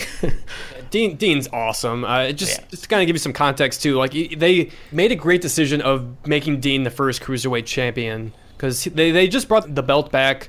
I don't know, maybe like a couple months ago, and he beat Shinjiro on Saturday main main event or worldwide, whatever it was, on the Disney lot. It's just the perfect guy to put it on. He'll he'll carry it. Easy guy to book. Man of a thousand holds. Iceman. Like they, yeah. simple and he's like experienced. He's awesome, and like gr- great way to start out our, our cruiserweight championship. And I just love Dean's entrance too. Like he's just stone faced, even like swats a fan's hand away. Like yeah, it's great. Business. He's some pervert. He's like, ah, get away from me. Dean is so good, and he's just so underrated. And his w, uh, WWF run later on, you know, Radicalz coming over. I think that's because he doesn't do much mic work, and it's probably because his mic work isn't that strong. His problem is he has no personality. I, I, like a gimmick wise. I'm yeah. Like he he does really really good work in the ring and he's really solid and everything, but there's nothing memorable about Dean. Like you don't remember segments for him. Right, no. and that's the weird thing is like I remember Disco, but I don't remember Linko at all. One thing I love and uh, one of my favorite things about wrestling is people that have really good in ring psychology, and it's why I'm harping on about Dean so much. It's there's a lot of guys that are really good at popping crowds, right? Like the Tenta match, even Bossman and Tenta knew what to say and shout at the crowd. That doesn't make them good psychology wrestlers. They know how to get cheap pops. Where Dean wrestled a match by himself. As, as Gus said, it's 80 90% Dean. He knows when to spots, he knows when to change momentum, he knows when to tell Disco to do his spots, and he does it all with just wrestling. He never stops to jeer the crowd. He never just slaps on a stupid rest hold that's just a sleeper hold. His rest holds are complicated submissions. He does a prettier STF than John Cena ever. Everything makes sense. Everything has a purpose. It's all part of a plan. Now, I, I don't know how much of, depending on what kind of wrestler he is, how much of it is planned beforehand, but he, it all makes sense. It all goes towards the end goal, which is his submission finisher, and breaking somebody down bit by bit. But he tells a great story because of Disco just doesn't give up. And Disco kind of hangs in there and he gets his bits. Like he doesn't really get to do many moves himself to kind of give you the idea that he could win. I don't think I ever really believed that Disco's going to win. But he does a good job of kind of going, actually, Disco's better than we give him credit for if he puts his mind to it. Like, I, I have this written down. I wish I knew it better in context. Dusty says at one point he must have never liked to dance, which I have to assume is about Dean. and yeah. probably kicking some, kicking Disco in the face. It, it, it's the end of the match because at the end of the match, Dean's kind of like giving it loads. He's like, "This hmm. is my title. It's not for dancing." And he like throws it on the ground and leaves the ring or whatever. And at the end of it, he's like, it's just because he's beat disco. He's like, he mustn't have liked to dance a lot as a kid. As a kid, not even ever. It's as a kid. I'm like, what? Do people only dance when they're kids, Dusty? Is this a is this a thing? Have you not seen Dean? Do you think Dean dances? yeah, the commentators kind of. This is a minor thing because they do a lot of things we've pointed out that are bad, but they give away the storyline at the start of the match, so it doesn't matter for the people in the arena. But at the start, like the first time that Disco gets offense in, like, oh, can Disco do it? Look how good he is when he focuses. You're supposed to kind of leave that commentary for the second or third time he makes his comeback, not the first time he gets two punches in. So the commentators know what's happening in the match. They, they obviously know how Dean's going to build this match, and they kind of spoil the ending. Well, not the end. You don't know who's going to win, but they spoil what the story is of the match straight away. I thought the Texas Cloverleaf looks awesome. I don't remember it looking yeah. that amazing, but oh, it's just so good. He's so good. Well, I think the benefit of having him in the cruiserweight division too is that move looks awesome on smaller guys. Kind of like how the Lion's Tamer looked in D- WCW, like it looked more vicious instead of like cinch it in properly. Yeah, yeah, and it's not just like this Boston Crab that he uses because he like mostly he wrestled bigger guys in the WWE, so he kind of had to m- use it more as like a Boston Crab. The thing about Dean, and it's it's all these small things that I love about him. He has to be one of my favorite guys from era. Is his hand placement even with submission? And you'll get this later with some really good technical guys. Is that he'll place his hands in way that are actually locking in submissions, where guys that are really bad at locking in submissions just kind of hold them. And someone that's really bad for this later on in his career is The Rock is absolutely awful at putting on any submission move. I can do the sharpshooter better on someone in my living room than he can he can do on athletes. That's because he holds his hand like it's not a submission. When you look at Dean, he's putting his hands in places and he's tucking the guy's arm under his uh, leg under his arm, like he wants to keep your body parts there, like he wants to hurt you, even though he's not. Dean makes the submission look vicious. That uh, that STF looks like he is just ripping body parts out of Disco, and that's what builds sympathy for Disco through the match. You're like, wow, Dean's grinding this guy to mince. Like this looks this looks painful, and that that's why he's that's what that's why I love the guy. In case you didn't grasp it from how we're talking, the finish is basically Disco gets a couple heat spots. Dean puts the end to one of these heat spots. Is it a par- I think he power bombs Disco and steps over into a clover leaf for the submission. Yeah, it's like the double hook power bomb or whatever it is. Oh, yeah, I'm not sure what it's actually called. Yeah, it's underhook power bomb or double hook power bomb, I think. So yeah, fine match, gets its point across, makes Dean look strong, gives Disco his turn. This is the start of Disco's face run. I, I think pretty great uh, match overall. We will go into our next segment. Oh, there's no interview this time. Sorry, it's straight into the next match, which is Steve McMichael with Queen Deborah, with his wife at that moment, right? Yeah, his actual Yeah. wife at the His time. Yeah. actual wife defeats Joe Gomez. So why don't you tell us a bit about this, Gus? I'm not going to spend too much time on Joe Gomez because he, was just kind of there in WCW. And yeah, this is the, the only time we're going to be talking about him, by the way. So It's kind of the height of his career at this point. He's actually, if I'm if I'm remembering it right from reading old observers, he's quite well liked by Dave Meltzer for a while because he thinks he has all the, the tools and stuff, but he never goes anywhere. Probably because he's not very good. But the main point of this is Steve McMichael, and Steve McMichael uh, at this point in time is now part of the Four Horsemen, which is still a big deal in WCW. He's probably not one of the better horsemen throughout the years that you could say, but McMichael or Mongo, which pretty much everyone will call him throughout it, is former football player, played for the Chicago Bears on their punishing defense that they won the Super Bowl. So he's like really, really well known, tough guy, legitimate style guy, and he was a commentator for a while and then decided to join the Four Horsemen. So this is really kind of his coming out party, I guess, like where he kind of gets to show what he can do. And he's just against a random guy because nobody's really going to care about Joe Gomez. Meanwhile, there, here's the other guy who comes out to the Horseman theme song, which is awesome. It's one of the few theme songs that I genuinely kind of go, yeah, I really like hearing that from WCW. And he has this really attractive woman on his arm that like can kind of point it out, and he's still a heel for for this match. And this is what I was kind of alluding to earlier in that he's a bad guy, but he's kind of on the side of WCW. So whereas Arn did a good job of kind of pay, showing himself to be both, Mongo doesn't really know what to do, and it, it really suffers here because he's he's trying to be a heel, but he's not as much of a heel as everybody else.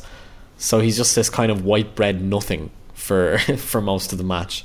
And it's a really boring match. I, I got I got really bored watching this to be honest. Yeah, the booking of this match just doesn't really make sense. I mean, Mongo's obviously inexperienced. It, sh- it this should probably be like a tag team match or something like that, or this should just not be on the, the pay per view at all, or just you know appear on a Nitro or something. Or if it's on a pay per view, have it way shorter than it is. going back and watching this, this is just really weird because I'm from Chicago. I mean, you said he's a popular athlete. I, I mean, Mongo, he's well liked in Chicago, but like as far as like nationally, like I wouldn't say he's like that well known. Like people like know from the Bears, it's like Walter Payton, The Fridge, or McMahon. Those kind of guys. Like Mongo's kind of like a secondary. He was like one of the defensive guys. Like in Chicago, we know him and he he was a great player in the NFL for a lot of years. So we should point out as like old WrestleManias, he was Yeah, he was I part think- of the group that was um, for the Lawrence Taylor Bam Bam Bigelow match. So he was part of that. Even that match for WrestleMania, that didn't do very well because, like you're saying, there's a whole rake of people that are at a, ma- at a pay per view and they're like going, I don't know who these NFL guys are. I can definitely agree with that. But like that's that's meant to be his appeal. Is like, oh, I'm a former football player. The commentary make points that he isn't that old, that he's survived football without injuries, and so at least they're talking. They're, they want to talk about his background. He does a three point stance into a corner shoulder at some stage. I, I feel maybe he should have done that a little more. If he if do it do it a couple times or do it never. Don't do it once and then I guess he does the football punt thing into the ribs, which I kind of like as a spot. Either legitimate make yourself a wrestler or do more spots like that. I guess the match isn't that long; it's only six forty. The two things I've written down here and noted about it is it's sloppy. Both guys are a bit sloppy. Both guys seem a bit green and as far as I saw from Joe Gomez, he's more experienced than Mongo, but not massively. They have the most botched sunset flip of all time. No one knows what to do, and obviously both of them being a bit green don't know how to recover from a botch. So it looks it looks weird. Yeah, yeah, that's a good point. Like, it's probably a better way to book this match is probably give Mongo with somebody more experienced. I, I know they were trying to go with this angle of they Gomez was involved with being beat up by the Four Horsemen or something like that, but yeah, no one cares. Especially because they'd spent so much of the pay per view already, like building up the main event, and you're just at this point, you're like, I really don't want to see, see this. It. Yeah, I want to see the main event. People are yeah. chomping at the bit. The crowd weren't that into this. They like the the punt thing into the guy's ribs. You know, field goal is good they kind of booed for that, but then he has a sexy woman, so they cheered for other things. I don't know. The finish is Mongo giving the Mongo Spike, which is a tombstone pile driver. That is terrifying. This guy is green as pu- puppy shit, as you would say, and you're asking him to do one of the most dangerous moves in wrestling at the time is the tombstone pile driver. And I'll give it to him, he pulls it off pretty clean. But one slip and that guy's neck is broken. I do not like him having that as a finish when he is that new to wrestling, but that that's his finish apparently. You're going to see a decent amount of Mongo, I think so. I do not remember him from this period, so um, he kind of hangs around. He never does anything particularly awesome, but because they believe him to be kind of the celebrity, I think he gets involved in a lot of stuff that he probably shouldn't. Sure, there's other celebrities that are going to come up from Chicago that um I really can't wait to, to get to. Those those are my nostalgic moments yeah, coming in there. That's a little bit down the line, yeah, but it is. We'll move on from this match. Next is a Flair promo, and it is the flairiest of Flair promos with Mean Gene, of course, calling it as well. I'm joined once again by Miss Elizabeth. I'm joined by woman uh, please, you distract me. I can't do a job as a professional if you're going to constantly do that to me. Ric Flair, you've got to have other things on your mind this evening. An opportunity of gaining, yet, as I said earlier, another trophy for your large trophy you case. You can never have enough trophies in life. Now, Mongo did it once.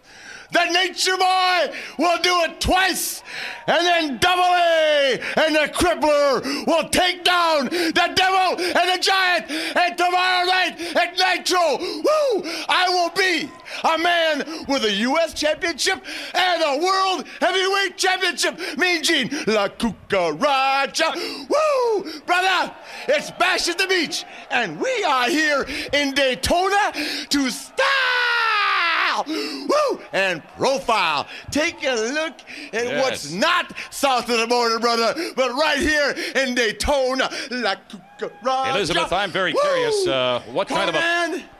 They say that you're a man with a thousand holds. Tonight, brother, you gotta meet a man that has unlimited knowledge of the greatest sport in the world. Right, Mean Gene? Do you, do, do you mind if I talk to the ladies? Don't mind at all, I brother. would assume across the street at that big, large uh, hotel overlooking the Atlantic Ocean, uh, Elizabeth, you're going to be throwing a little party. I know you've got some extra money uh, in your pockets these days. Oh, absolutely. There's going to be a great big party. Great big, a great big party. Yeah. is it something that I should be included in? Oh, I think a woman would like that. Woman, is that true? Yes, I would. I'd have Liz tap into that big source of money she's got so we can have a private party, Gene. A, p- p- private party? Yes. Yes. I have no idea what you're talking about. Please. Mean Gene. Don't embarrass let me. Make reference to one more point. Macho Man, we know you're focused. We know you've got great plans for later tonight. But Macho, never stop looking at that camera. Never stop, stop thinking, wondering, and praying that someday, woo, the lovely one could be back home. Because, brother, it's never going to happen. Woo! I think, uh, Ric Flair, you have said it all, as they say in the beer commercial. My friend, not only said it all, done it all. Woo! Konnan, Grab your best hold, kid. Nature Boy coming your way. Woo! Gene just comes across as this really creepy old guy being led along by a much younger woman. Uh, and it's just, uh, he does all the cringiest.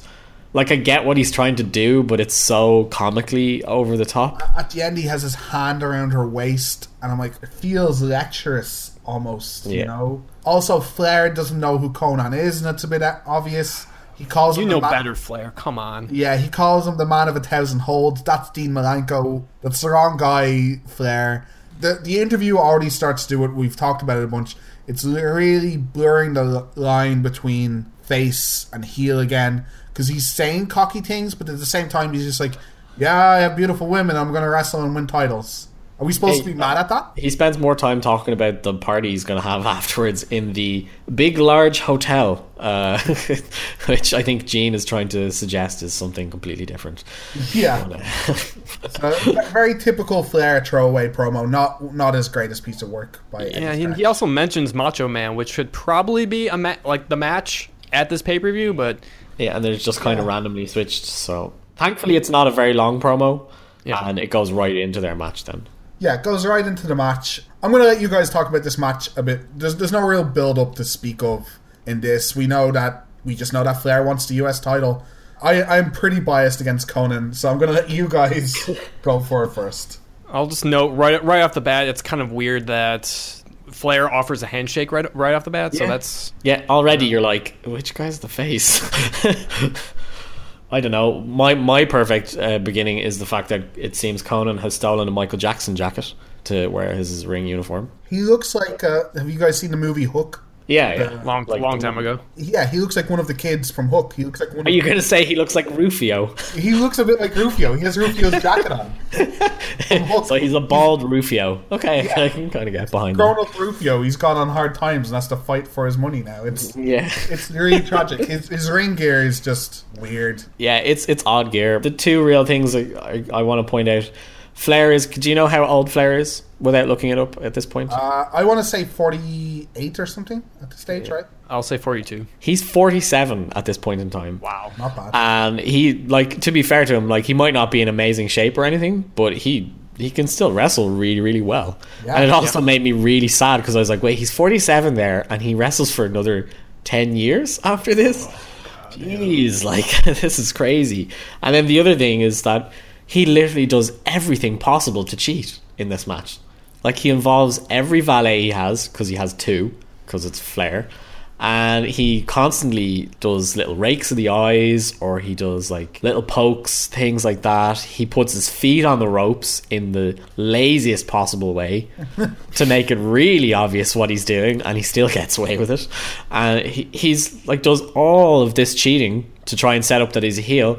And then Konnan clotheslines two of the women, and it kind of He does it like twice. Like he dives uh, really early in the match. Flair rolls out of the ring and he hides behind the women to get a break. And Konnan just dives from the apron onto the women and just misses absolutely clocking Elizabeth by about a second. Like she has to run away, but if she doesn't, she doesn't know how to take bumps. I I always find on a bit of a, a kind of segue, no matter where she is, Elizabeth always feels really awkward to me. I know she's part Oh, of she is. She's wooden. yeah, she, she's part of these very classic moments, but she's never really learned how to bump properly, and she never knows what to say, and no one's ever taught her. So in the interview, she gets asked something, and she kind of just chuckles and says a random throwaway line. In this, she doesn't brace herself for a bump; she just runs away and hope that hope she doesn't get hit. And when her spot real comes- nervous looking. Yeah. yeah, she's real nervous. She's like, uh, what's that actor called from Superbad? Michael Cera. It's she's, she's like the Michael Cera of the wrestling world. Like it's like she she wandered into a ring one day and You're really offending loads of people, I'm sure, here at this point. You're like, really, really like Elizabeth. Uh, I don't know. Can, can she be any worse than than woman? woman's great. She just shouts. Oh, she Oh, that's so annoying. Woman is really annoying. She does kind of redeem herself for having quite possibly the best punt to the groin I've seen. Oh, it's so amazing. she So- gets so- right up in there. This whole match is a pretty classic Flair, you know, getting out not out wrestled but out strengthened by a younger guy. He does his whole surprised face, which I love Flair's surprise face. You know, he, he thinks he's going to win early. He gets hit a couple times and he's like, okay, this is a match. This is a match. And as as much as I say I like when people try new things, the classic Flair stick is very good, and that's when the interferences start. And I don't mind a shady interference match. To be honest, not that many of these matches on the card has had outside interferences. They've had shenanigans, but not. Yeah, that's very surprising of WCW. Yeah, exactly. Yeah. So, but the referee has no idea what to do. Woman and Elizabeth completely botched their spots multiple times. So the first one I have down here is woman getting involved by attacking uh, Konnan, and it's the it's the big punt to the groin, as far as I know, is the first one. No, Yeah, I, I want to note that Dus- Dusty goes, she kicked him low. She kicked him low. Woman is in the ring. Hey, turn around, ref. Woman is in the ring. She kicked him low. She kicked him low. Holy Moses. No, lower than that, brother. Oh, my goodness. I missed it. My monitor went. Oh, blank. what do you oh, mean good. you missed You, it? well, we'll show it on replay for you. How about it? Well, my digital scope is. I had never fuzzy seen- I got- never seen nothing like that. I got news for you. Konnan's digital scope's fuzzy too. I love Bobby for that. Like, even if he, he doesn't really like give a shit for a lot of this, but like when there's a good heel in the ring, Bobby will always side with them. And Yeah, in particular Flair, like he's always allegiance to Flair as well. So woman basically gets into the ring, and the ref sees her very blatantly get into the ring, looks at her for a second, realizes, oh bollocks, I'm not supposed to be looking at her, so just looks away to talk to Flair in the corner for no reason. Konnan was on his feet when the ref looked away, and the ref looks back and Konnan doubled over on the ground. I'm like, what? How can you even pretend that this isn't a thing? Later on, woman shakes the ring ropes to knock Konnan to crotch Konnan. The ref is just looking at woman. Is that a DQ? Yeah, that's a DQ. That's a DQ all day. You're like, it should be. The ref is just like, I'll allow it. Later on in this match, Konnan has the figure four leg lock locked in, and the referee he breaks it up by holding onto the rope, and the referee for no reason kicks his hands. And, and Rick looks up at him like, "What are you doing?" and grabs the rope again, and the ref's like, "Okay, break it up." It's just this referee being clueless. Later on, Flair has to signal to Elizabeth to get into her spot to get up on the apron because she's missed the spot. Flair then points at Elizabeth to the referee, and the referee's like, "Okay," and walks over to Elizabeth and starts talking to her. Woman gets up on the apron and has her high heel in her hand. Konnan and Rick wrestle for another minute and a half, Yeah, and she has to wait. and she has to wait. And the referee stands talk- there. Yeah, and the referee talks to Elizabeth for a minute and a half while there's wrestling going on, and then she clocks him with the heel. And then Rick puts his feet on the rope to get the pin. But it's not it's not just like feet on the rope, it's feet on like the top rope. rope. it is the best like cheaty pin I've seen in like in a very long time. Like you're like, how much more can you cheat here? this is Yeah. Yeah, so what do you guys think about this match? I go two ways on Flair because I've seen so many Flair matches, especially from WCW, and this was this was Yeah. kind of the same typical Flair match. it, it's it's average enough, I think. I don't think it ever really gets out of it, and then there's too much interference to really get anything going. Yeah, that and there's there's just no story into this match, so I think that's where I lost part of it. I mean, I think they were trying to build up that Konnan, like he, you know, he wants he wants to beat Rick f- eh, for the recognition. I think the, one of the commentators said it at, at one point. So I, they they got some story elements in there, but yeah, there's just too much going on. I did just too much booking that they tried to throw in here. Konnan's a bad wrestler, and some people are not going to like me for this because I know he has a following from this point on. But his rolling clothesline makes me die inside every time I have to watch it. It is the slowest, botchiest, missing thing I've ever seen. Dave, you're making little Connor cry. He was such a Konnan mark. he can't do a figure four, so he ha- he locks the figure four into Rick, and Rick helps him lock it in because he's done it wrong. Rick has to get his hand and move Konnan's foot into the right position, and the commentary team are like, "Oh, he's trying to get his foot off him." No, he's trying to put Konnan's leg in the right place so it doesn't look like the worst thing of all time. I think the worst thing to come out of this, Dave, is that if if you think Konnan's botching is bad, you've you've a lot to watch. I, I heard that the clothesline gets nothing if not worse. It's also not intuitive because he he throws them to the rope and he rolls after them. So the second they turn around, they're getting clotheslined. So mm. no one has any time to react, and even if you know it's coming, your timing is so off. You're not used to getting hit the second you hit the ropes. Like the only other move that's similar to it is what what they would call to later the kitchen sink. Austin did it a lot. You'd whip them to the rope, you'd run to the rope with them, and you'd knee them in the midsection and flip them over your knee. But you're doing like 99% of the work there. You're following them when they turn around, you're tucking their head and you're flipping them over your knee. With this, they have to react to getting clocked in the chest by this rolling Mexican guy. you know? What Yeah. does he think he is, Sonic? Ah, I just hate it. Yeah, I was really disappointed in this match. As, as I said, I, I loved Konnan growing up. I loved the that you know maybe that's why he went to the Tequila Sunrise. He couldn't do the figure four. So the other move he messed up, or maybe it was Flair that just didn't want to do it. They tried to do the Mexican surfboard, but just couldn't get it up Yeah, or it something. never I- really sets up, and it's just oh okay. It's one of those moves that like only really experienced wrestlers and cruiserweights can kind of do. Yeah. So I I wasn't expecting them to like fully get it. When when he was setting up for it, I was like, no way, Flair's going up for this. So disappointed in this match overall, though. It's very mediocre for all intents purposes. Especially since I think Konnan got so much build. Like they really have a lot of faith in Konnan, and you can see later they still have a lot of faith in Konnan. After this, they really want that Mex- Mexican connection. But we'll transfer from this atrocity to the next one, and it's Mean Gene outside of the Outsiders door again. This almost spoils the pay per view by itself. Mean Gene is outside of a door, listening to the Outsiders. He says he can hear another person's voice, a third person's voice, but it's muffled.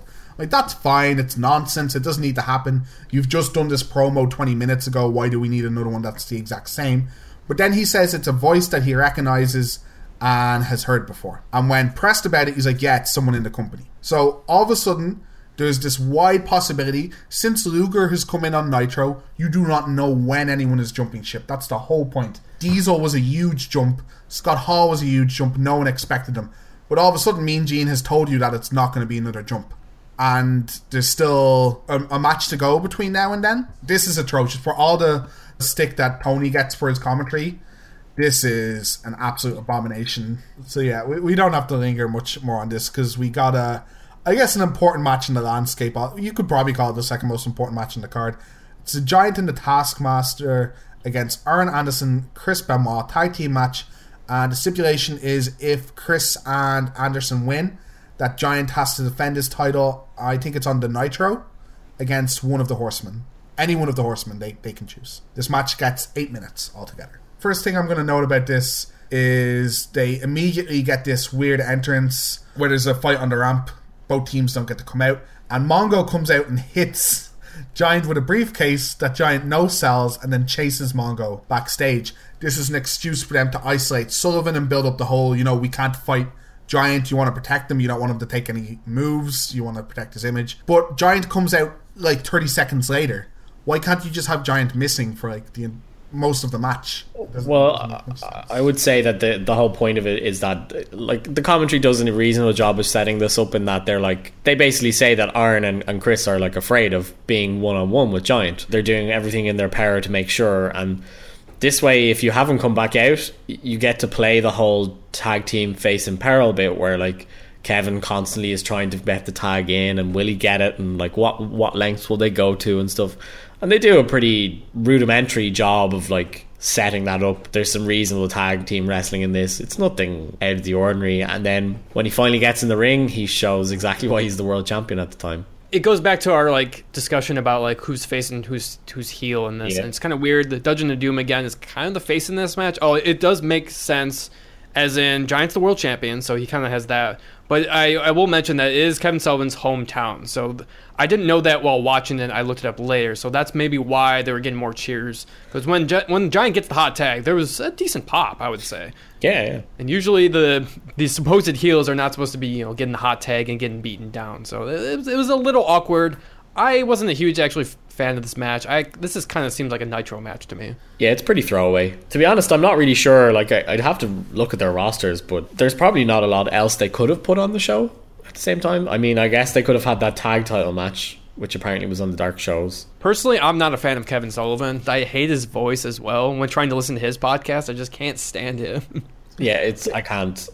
He's he doesn't look very realistic to me, and the drawn on eyebrows and stuff. It just doesn't work. There's a few incons- I get I get the story they're trying to tell here. They want the hot tag. They want Giant to do two dev- two or three devastating moves and it'd be over.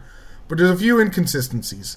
One, the Giant just gets into the ring halfway through the match. He doesn't need a tag. He just gets in and he throws both them around and then he just leaves. The ref doesn't even tell him. He just gets back out of the ring. Also, uh, th- this one was, I think, a bit of a nicer spot, but again, ruined it, they should have just had Giant do nothing the entire match.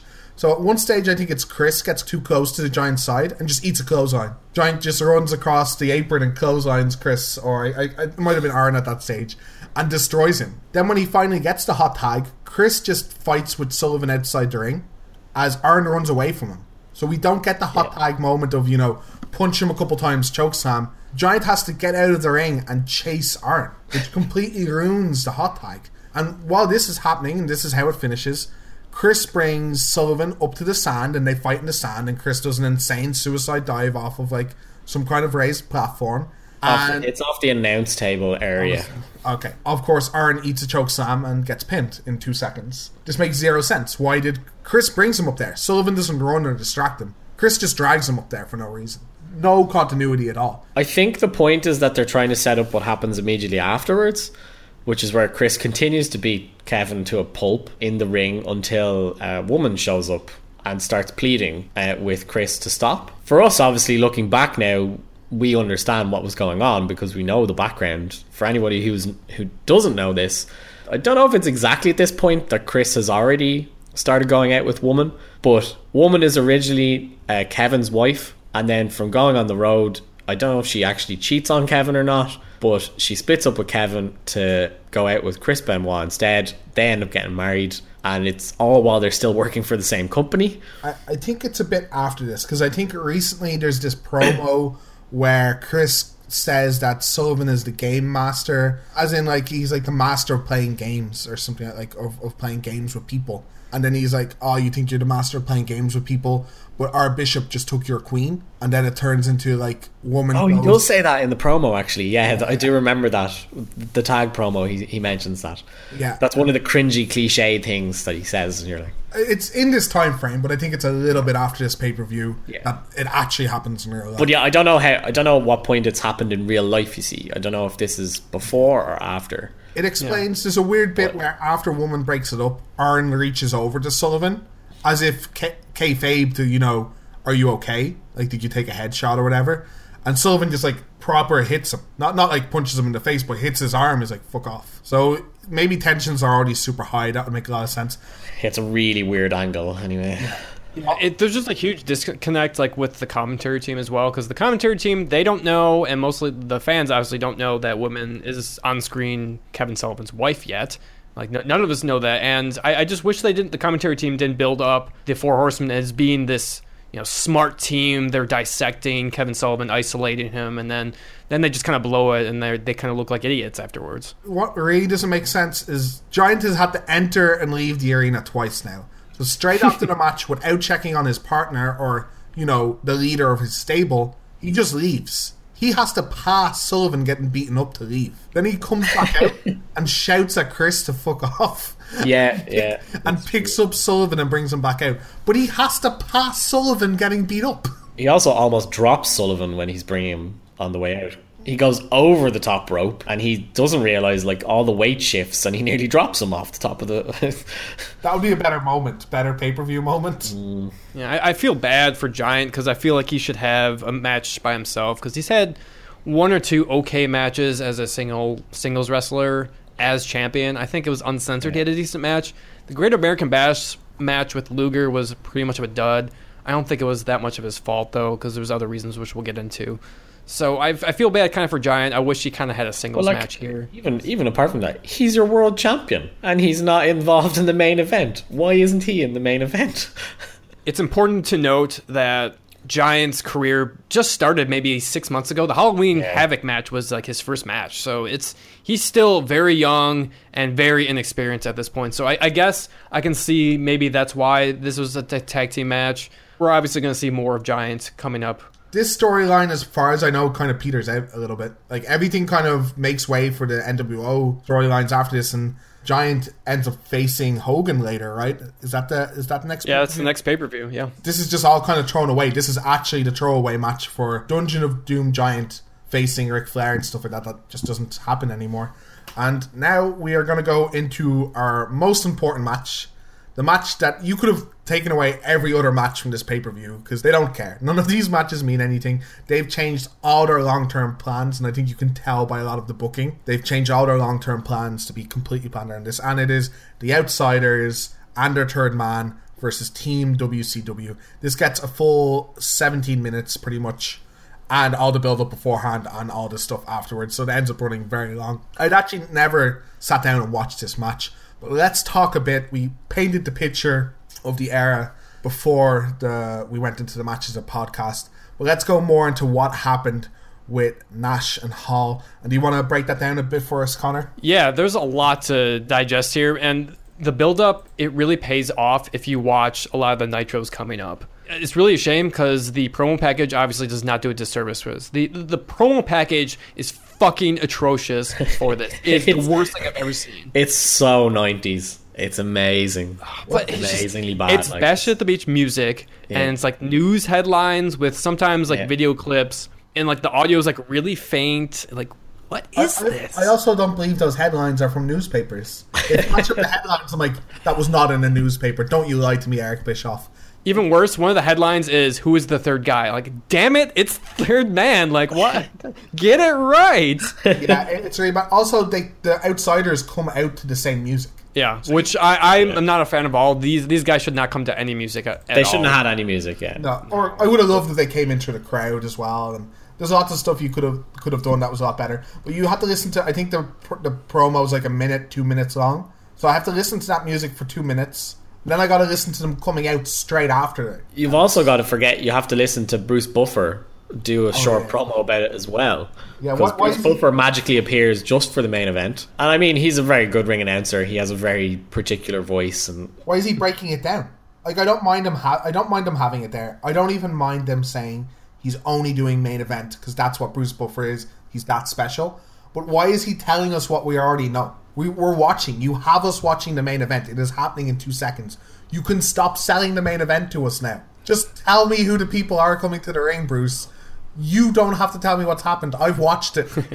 it's useless. Before we get into like the whole match, I, I- just a quick like recap of like what's been going on. It's interesting to note that Scott Hall and Kevin Nash they got no promo packages, no vignettes Nothing. as their characters, which was I thought like genius going they in. they don't even call them by name. No, it's very weird. It's inconsistent because Bischoff slips their names in like once in a while. I don't know if it was on purpose or not. I think it's very late in the match itself that one of them gets referenced, but pretty much other than that, they're just called outsiders for the entire Which thing. is awesome. Yeah, I, I think I remember them being a bit more liberal with Hall's name. I think they say Hall a couple times, but I kept an ear out, and they just called Nash Big Guy through the whole thing, and it's because they don't know what they're going to name them. Right? They're they're in disputes. They're, I, I was saying to Connor before we start uh, we start taping the podcast that I thought it was cool that there's this contrast between face painted, old school, basically WWF wrestlers and Randy and Lex and Sting, and this is the old generation. And the outsiders kind of represent realism. And when I was giving a brief history, when Ted Turner took over the company, he turned it into WWF Light. A lot of people kept uh, loyal to WCW because they were basically old NWA, all about athletics, very few gimmicks until Dusty got into power and he started pushing gimmicks, and until Ted Turner wanted it to be more like WWF. And all of a sudden, we have this stark difference that's the outsiders are real. They're dangerous, they don't have gimmicks, they're just bad dudes. But that's kind of not on purpose. They don't have gimmicks because they're kind of being sued for their gimmicks. They're not allowed to use their names because they're WWF names. I was saying it's really cool how he basically started off with Razor Ramon without the name, but it gets shaved back episode by episode. But apparently, Connor was saying that's because they were in trouble for making him too much like Razor Ramon. Yeah, the, he had to be more himself and have less of the gimmick. It brings about a funny story, which I do believe in that uh, because they were on WCW, so WWF decided to make other versions of Razor Ramon and Diesel. So Matt Bourne gets to play Razor Ramon for a couple of months or however long it is, and then uh, It's Kane that it's plays. Kane. Yeah, uh, Glenn Jacobs uh, gets to be Diesel, and they're on it for a while. But when they've started doing this this angle, Scott and Kevin, they've signed verbal agreements. They haven't actually signed any contract. So technically, like they're not with the company still. So they're showing up and they're getting paid to do whatever they're they're doing on those shows and so on and so forth. WWF responds by saying, "Oh, we're going to have Razor Ramon and Diesel on next week on Raw," and all the WCW are like, "They're playing us for fools." They've just told us that they're going to be on our show, and they're they agreed to this, whatever, and now they're they're going back to their company. They've they've signed contracts or something, and so they get a phone call from uh, whatever executive is in charge of WCW at the point in time, and he goes, "Listen, uh, we got to talk to you. You got to come out to to wherever you are. I think they they fly them out to Atlanta." And uh, they go, we want to make sure, like, we want it to be more than just these contracts. So we're willing to give you another, uh, what's the figure? I think it's another half a million each on their contracts. And their contracts are already very, very big. And because of the way it works with their contracts, if Kevin gets any more money, Scott has to be paid the same amount. It's in his contract. He has to get the most amount of money. Whoever is getting paid the most amount. Yeah, so it's it's any, it's not only Kevin and Scott. It's oh yeah, it's, it's everybody. Whoever is the most. So they're like, okay, because they know full well that they're not on Raw or whatever. And they were like, we want you to sign this right now. Physical contracts, you'll be you're binded. And they're like, yeah, okay, yeah, fine. They sign away. They're just like, great, we got an extra half million dollars for nothing. And then they stand in the production truck for Nitro, I think it is, like the following week. So they're standing behind, and WWF they have they have it on the TV. They're saying, yeah, so Razor Ramon and Diesel are going to come out now, and they show the two of them, and it's the two fake lads. Kevin just says that they just kind of looked around, and he just shrugged his shoulders at them. I was just like, how did you guys not know that this was was going on? Like, and they're like, whatever, we'll just, we'll just take extra money. It was it was a very important time of their. It was just the way their contracts kind of they had disputes. the, the point is that they got out right at the same time, and they're good friends, and that's part of what makes this angle work. The first time Hall makes his appearance is on Memorial Day, May twenty seventh, and we're we're talking about Bash at the Beach. This is Ju- July, so this is over a month and a half of booking stuff that were dedicated to this main event buildup. Back at that Nitro, this once again, it was the first two hour format Nitro, and WCW obviously planned this the, the way they wanted. In the first hour, they made sure they had the quintessential promo of WCW declaring war. You people, What's with him? you know who I am. But you don't know why I'm here.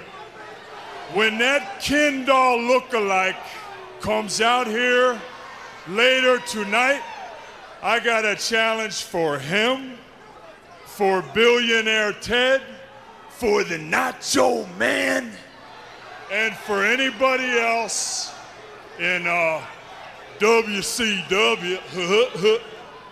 you want to go to war? You want a war? You're going to get one. As, as far as the promo though, it's an awesome promo. Like I never had the respect for Hall just because I, I saw him later in his career where he's drugged up like a ton. So seeing him in his early state, and I was just really surprised with his promo work. And so basically in this promo, another thing I don't like is he kind of disrupts the match, and the wrestlers just kind of walk away, which is always kind of Yeah, it's really strange, isn't it? They're just kind of like, uh, who are you? And then they just leave. We'll just walk away. Like it, I, I, I just wish all that needed to happen was like they walk up and they're like, "Hey, what are you doing?" Like Hall like pushes them away or something. Yeah, the basics of the promo. He calls out Bischoff. Later on, they'll reveal a challenge and the typical line: "You want a war, you're gonna get one."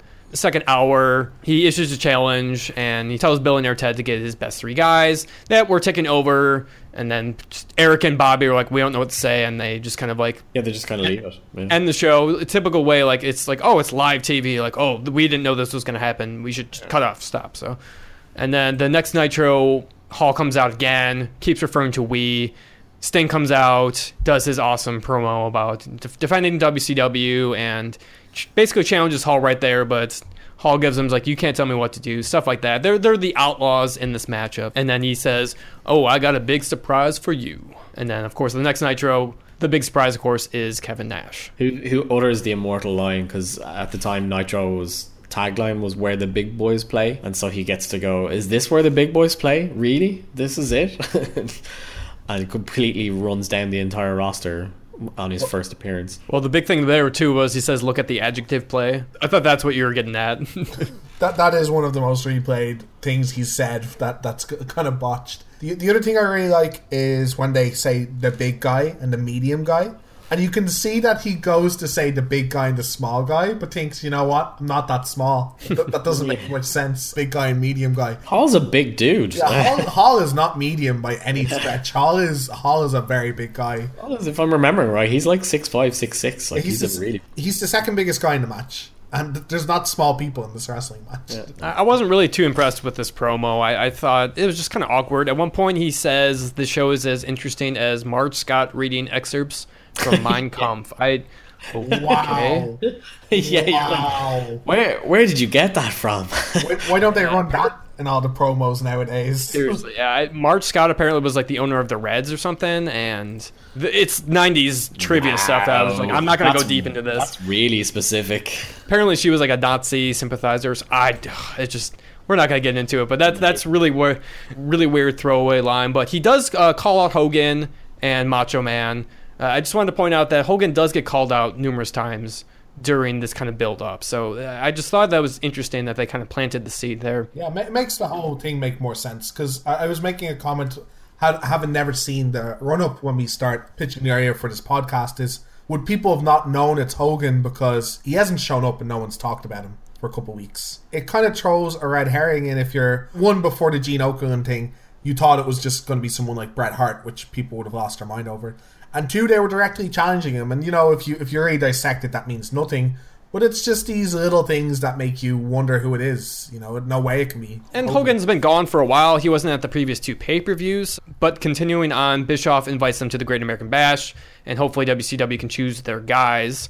And so at the Great American Bash, Bischoff accepts the invitation. I like how Hall responds and says, "Oh, they fell into the big trap," which is I, I thought kind of interesting that, that this is their big plan of kind of fooling them into a match almost. Weird moment that Bischoff asks them, "Do you work for the WWF?" It's very very upfront, isn't it? Yeah, they're so painstaking, and you'll see after this match the promo cut to avoid saying the words WWF. Like, they go as far to call it the big organization in the north, Yeah. and stuff like that. Like it's some kind of Game of Thrones reference. I don't know. Like it's just so it's so weird the way he says it, and it's so painstaking, and it breaks the flow of promos. But you have to say it that way because you can't mention your competition's name. But Bischoff was like, whatever, just throw it out there, break the mystique.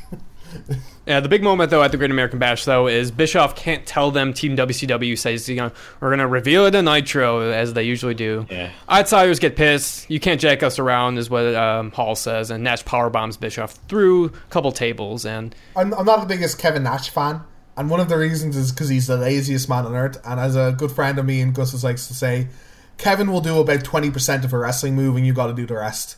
And that's that's his finisher personified. The jackknife is about twenty percent of a power bomb, and God help you if you don't do a lot of that move yourself. You're landing on your head, and it looks so awkward when he puts Eric through the table. This is kind of like the problem with the build up. It's like it's too much about Bischoff, which I don't like, and that's what I don't like about this pay per view. Is like the audience doesn't really care about Eric Bischoff, so like he's kind of like forced into this angle, which I understand what where they're going with it in the future. But at this point, it's like it should be more about Sting versus the outsiders, because like Sting is like the WCW guy. He's like the only guy that never went to the WWF. So like I wish there was more confrontations between those two groups. Well, this is as good a time as any. The entire pay per view, they've been making about Bischoff because every two seconds, like, where's Bischoff? His family's going to be so concerned. I heard he was supposed to be here. Has anyone seen Bischoff? Has anyone checked on Bischoff? This storyline goes nowhere. And why we haven't focused on it a lot in the show is because he just shows up at one of the next Nitros and they're like, Where have you been? He's like, Oh, I, I was around. And that's it. That's the throwaway. It doesn't go anywhere. They, literally, they're making such a big deal out of it. And I think what, what happens, honestly, is Bischoff is portrayed in a very good light nowadays because he's on good terms with the company and stuff. But he kind of just wanted to be cool. Bischoff wants more than anything to be the cool dude. So when the NWO gets really over, I think Bischoff starts to plan to become part of it. So I think he goes from, oh, I was going to say I was kidnapped and getting hurt and that I'd be the face or whatever, to, no, screw that. I want to be in the NWO. They're cool. I think that was always the plan, Dave. You think that was always the plan? Yeah, I think so. So you think they just like went with some of this booking, like, ah, no, it's bad. We'll just leave it. No, like I think the the point is like he they just didn't follow through in it, but I think the intent was to be like, why wasn't he there? And then later on, it's like, well, this is why I wasn't there because I was helping them. Oh, sure, sure. Okay, no, and they that, just there's just gaps in the story, like okay, that, as, as that, only makes they a, can do. that makes a little bit more sense. Yeah, so moving on, WCW, the Nitro, of course, they select their three. And we said this earlier, they kind of had six of their best. And actually, no, Giant was a part of this six. So it was Hogan, Giant, Ric Flair, Luger, Sting, and Macho. Really nothing else to comment on here because Mean Gene just announces the three. Really no presentation, which I'm kind of bummed about. Like it should have been this like huge kind of presentation that they built up. And no, just Mean Gene just says it, and then that's end of the show. See you later, guys. Thanks.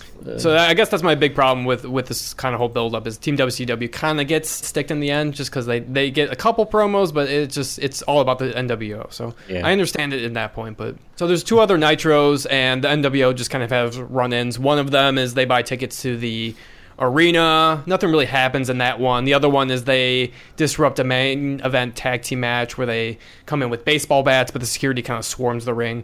It's really cool. Like they seem like a huge threat to WCW. Like the police officers, like they are stroking their guns and stuff like that. So it's just those two weeks before Bash at the Beach was just kind of like this build up of them trying to take over, but WCW is still they're putting up a fight. When they kind of leave the ring after buying their tickets, the whole locker room comes out and swarms them. That's where the line comes in. Oh, look at the clowns and stuff like that. But security kind of brushes them off. But that's where we're at, and that's that brings us to this point. I think it's a pretty even looking back at it now and having all the information about how it plays out over the next five years.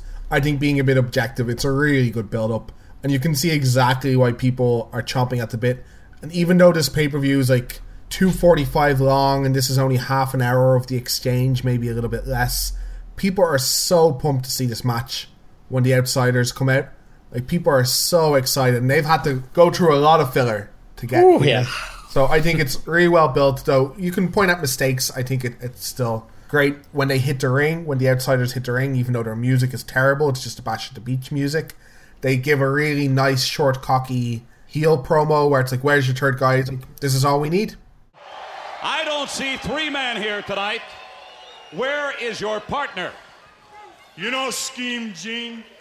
Chico, you know too much already.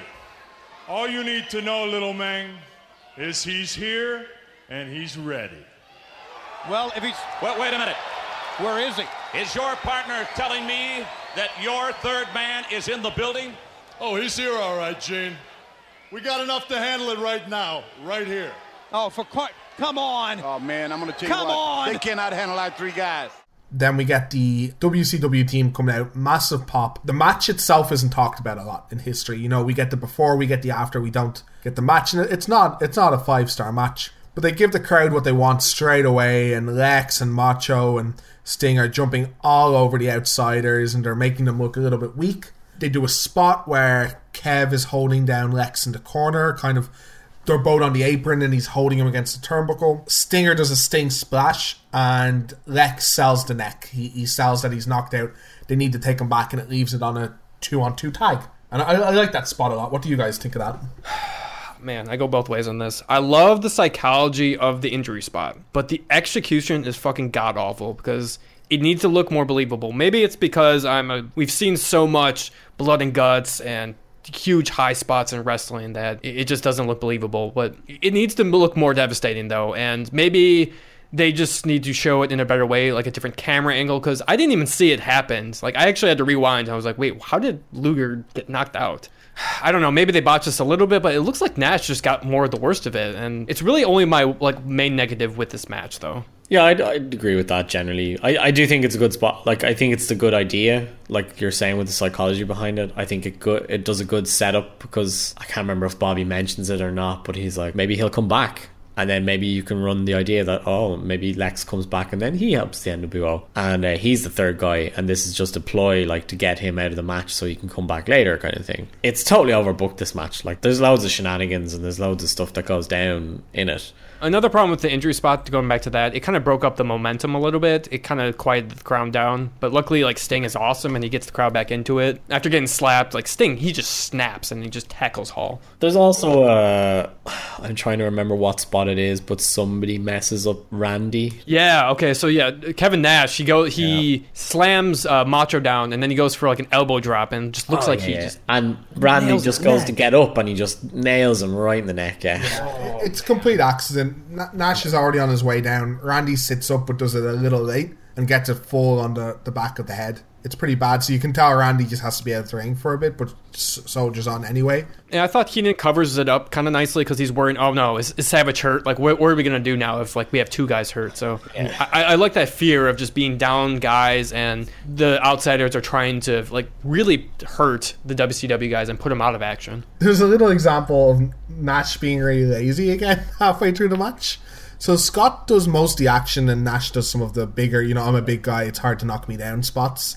But Nash is on the apron, they have control of Sting, and they're doing the abdominal, ab- I can't say that word. Ab- Abdominal stretch. Yeah. They're, they're taking turns doing it. Scott goes to tag Nash out at one stage before the spot start, starts.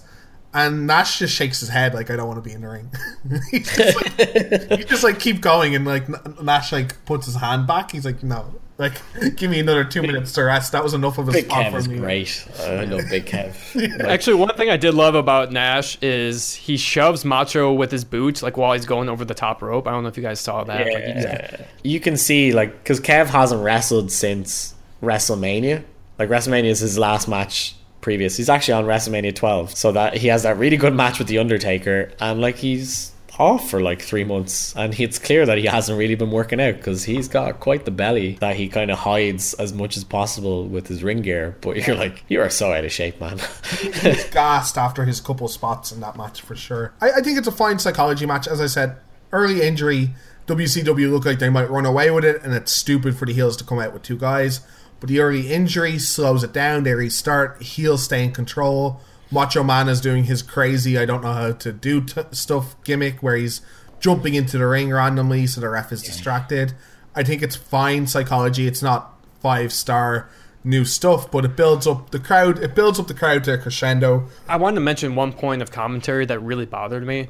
So Bobby asked the question, "What are we going to do if if they win this match?" And Tony just gives a just awful response. He says, "I don't know. Take a board and hit him over the head with it." These are the moments from Tony Schiavone that make me cringe. And is that the best answer you can come up with? Seriously. And then you know we're going to talk about a line that Bobby says later, but like, this is the kind of crap that like you can kind of cover up this commentary that Bobby brings up if you just believe in what he's saying and act like feed off from him more. You know. So a, a good piece of commentary that at first I blew off as stupid, but I think is actually good. Is I think Heenan says it. He's like, "Oh, we could just get a third guy out, right? There's no rules to this match. Just get another guy out." It plants the seed in the viewer's head that they're going to get a third good guy out there, and that that's what happens. That's how it's set up. It's Macho's in trouble, Sting's in trouble. It looks like they're going to get the win. All of a sudden, Hogan hits the ring. He's been gone for weeks. He he looks ready for action. It's Hollywood. I'd like to reiterate with people because they might not be used to this with modern wrestling. Hogan has never been a heel since his WWF run. Since he's been a household brand and he's done the WrestleManias and he's done so much for WWF and he's jumped ship. He has been the all-American guy, never close to turning, and not even a signal of ever turning. It's a bit like the modern day. Well, maybe people are going to look back at this in a few years and say this is a stupid comment, but it's like the modern day John Cena. It's not even close to coming to turning. It's getting the kids into the market. Back then, no one even thought of it. Nowadays, whenever there's a face, we're like, we should turn him heel because look how good it was for the NWO and Hogan. But back in those days, it wasn't thinkable. Ho- Hogan's never a heel. That's stupid. So when he marches down to the ring and the outsiders scatter, and he turns around, he drops that leg on Randy. I think looking with unbiased eyes, I think it's a fantastic moment. I think it certainly lives up. And then there was one, and it was Sting, and he doesn't look too good. Hulkamania! Hulk Hogan is here! Hulk Hogan's here! Hulk Hogan is in the building! You damn right he is! Go get him, Hulkster! Yeah, but whose side is he on? Go, what are you talking about? Whose side is he on? What are you talking about? Yes, sir! Get him, Hogan! Go get him, baby! Come on and get some of this now! Who's bad now, boys? Hulk Hogan arrived. Hulk, Hulk, Hulk. What is he doing? oh my God! Is he the third man? He's the third man! What oh. the hell is going on here? Hulk Hogan has betrayed WCW! He is the third man Look in at this this. picture! Oh my God! What the hell is going on? Oh my God! Are you kidding me? Uh, probably the lowest shot ever given to professional wrestling. That man did right there, Hulk Hogan. Let's get everybody out of the dressing room right now and kick his rear end. Unbelievable, brother. You just what have I been saying the all devil. these years? Huh? What have I been saying all these years? Oh, you humanoids my can God. So this is really one of the more infamous calls in wrestling. Like you, you watch the build up to this match, and knowing Heenan, like this call doesn't really bother me. And I'm, I'm going to kind of Yeah. play devil's advocate here. Heenan has always kind of shown a distaste for Hogan as a heel commentator for years and years and years and years and years. I understand the big problem of kind of like he kind of jumps the gun. And I think my problem more with is I think Dusty and Tony could have defended Hogan better. And that's kind of what I was going to earlier about, you know, Bobby asks the question, what are we going to do if, if they win this match? And Tony gives that crappy response. Like, it's kind of the same thing here that can kind of bring down Bobby's like, Bobby, you're just talking crazy again. Like, Hogan would never betray us, blah, blah, blah. What, what do you, t-? the way Dusty says, what are you talking about? Like, it kind of, that kind of ruins the moment here because that is like, It's like Dick Dastardly style, yeah. Yeah. yeah. And I, I don't think like him putting the doubt really ruins the the reveal because like Hogan kind of sells it really nicely until like you know when he gets in the ring you still don't know and and the outsiders obviously get out of the way too. It's not until he does the leg drop where it's it's really there. You still have some doubt. So I think I'm kind of coming on side for for a long while. I thought Bobby ru- ruined it. Of course, that's what prior knowledge. I've never seen this clip without knowing what happens. This is the problem. I've never got to see it with like new, a new eyes. I think you guys have convinced me, and it's maybe not Bobby's fault, and I've blamed Bobby for a long time. Maybe it's the other commentators need to pick up the slack a bit, but certainly it's a moment that is down in infamy, and it's hard to say. I think it ruins it a bit. I, I do, do think it ruins the moment and spoils it. I think Connor hits the nail on the head when he says it's like if you've watched wrestling at any point previous to this, you know what Bobby is like. This is Heenan's character, and it's the way it has always been ever since the like mid late eighties, and it's the way he has always been with Hogan. So it is naturally his ability to. He has never trusted Hogan. He always points out all the stuff that Hogan does wrong, and a lot of the time he's right. Like Hogan does so many things that are like typically bad guy things, like rake in the back. He does pokes in the eye. He does all this kind of like subtle heelish stuff when he's like the WWF champion. And Bobby always calls it out on him, and he's like, "That's ridiculous. You can't. Why isn't the ref stopping this match? Why isn't there a DQ?" Blah, and so on and so forth. So it's a, it's exactly what Bobby would say when you're like, "Oh, hang on, this is the situation. Why should we trust him? He's always been a sniveling blah blah blah." My, the other thing, I guess, where I'm coming from too is the commentators constantly put over that it could be anybody. So that's why I didn't feel too out, out of the norm. That's like, oh, well, it could be Hogan because you know he's running out. His music doesn't play, which is awesome. I think that's the way like running Yeah. should happen in wrestling. It's a cool shock factor when like you know Stone Cold hits the ring and the the glass breaks and it comes out out of nowhere. But it's just like it doesn't in real wrestling terms. It doesn't make sense because it's like, all right, Yeah. hey guy, play my music. I'm Play gonna my run music out there. right I gotta go out. yeah. Stone Cold kind of ruined it on everyone because it became really popular when he he did it. Because God, he ran into more matches than he actually fought. But his music was perfect for it because it's such a ah mark out one big noise kind of thing. Where lots of music doesn't lend itself. Like imagine Rick's music playing when when he interferes. It just doesn't have the same effect, you know. And definitely, I guess my last point too is just just the solid fact that Hogan's been away from TV for three months. They've brought up Hogan a few times, Hall and Nash calling him out during promos, and and he was also like one of the random six. So it's just like just him not being there. I guess that's why it's just like, well, this guy hasn't been around. Like, why? Like, who whose side is he actually on? You know? Maybe he would have been better if if if he if you knew he was there. I don't know. It's it's kind of hard to tell. At this point, it doesn't really matter. This is still one of the biggest moments that wrestling has ever seen. I guess the final Nitro is probably bigger because it's such a weird moment. So there is that. But this is up until that point. I think is probably the biggest thing that's ever happened to wrestling. I'm not the biggest Hogan fan. I, I, don't think he's terrible by any stretch, like other people would say. But uh, I- I get I get a bit annoyed because he is one of the guys with my pet hate. It's the same shtick over and over and over again. Though he is reinventing himself a little a little bit here. He's like the least reinvented of the NWO, I guess. In the end, also. It's funny that it's Randy and not Stinger because anytime Hogan goes over, it has to be over Randy, right? But I agree with you, Dave. I've never been that much of a Hogan fan either, really. But as far as reinventing himself, though, the promo. What in the world are you thinking? Mean Gene, the first thing you need to do is to tell these people to shut up if you want to hear what I got to say.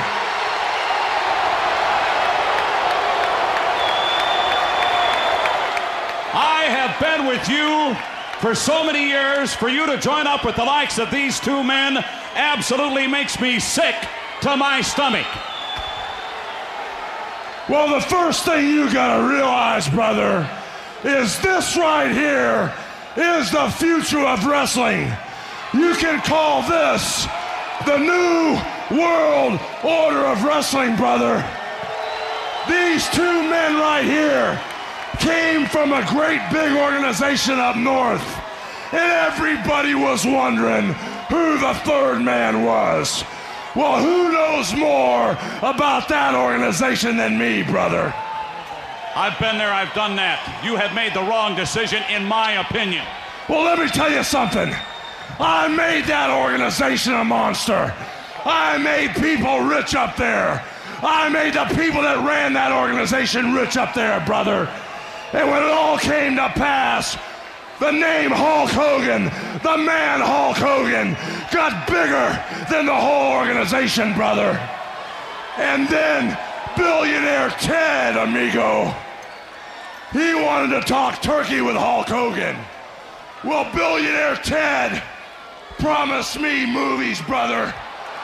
Billionaire Ted promised me millions of dollars.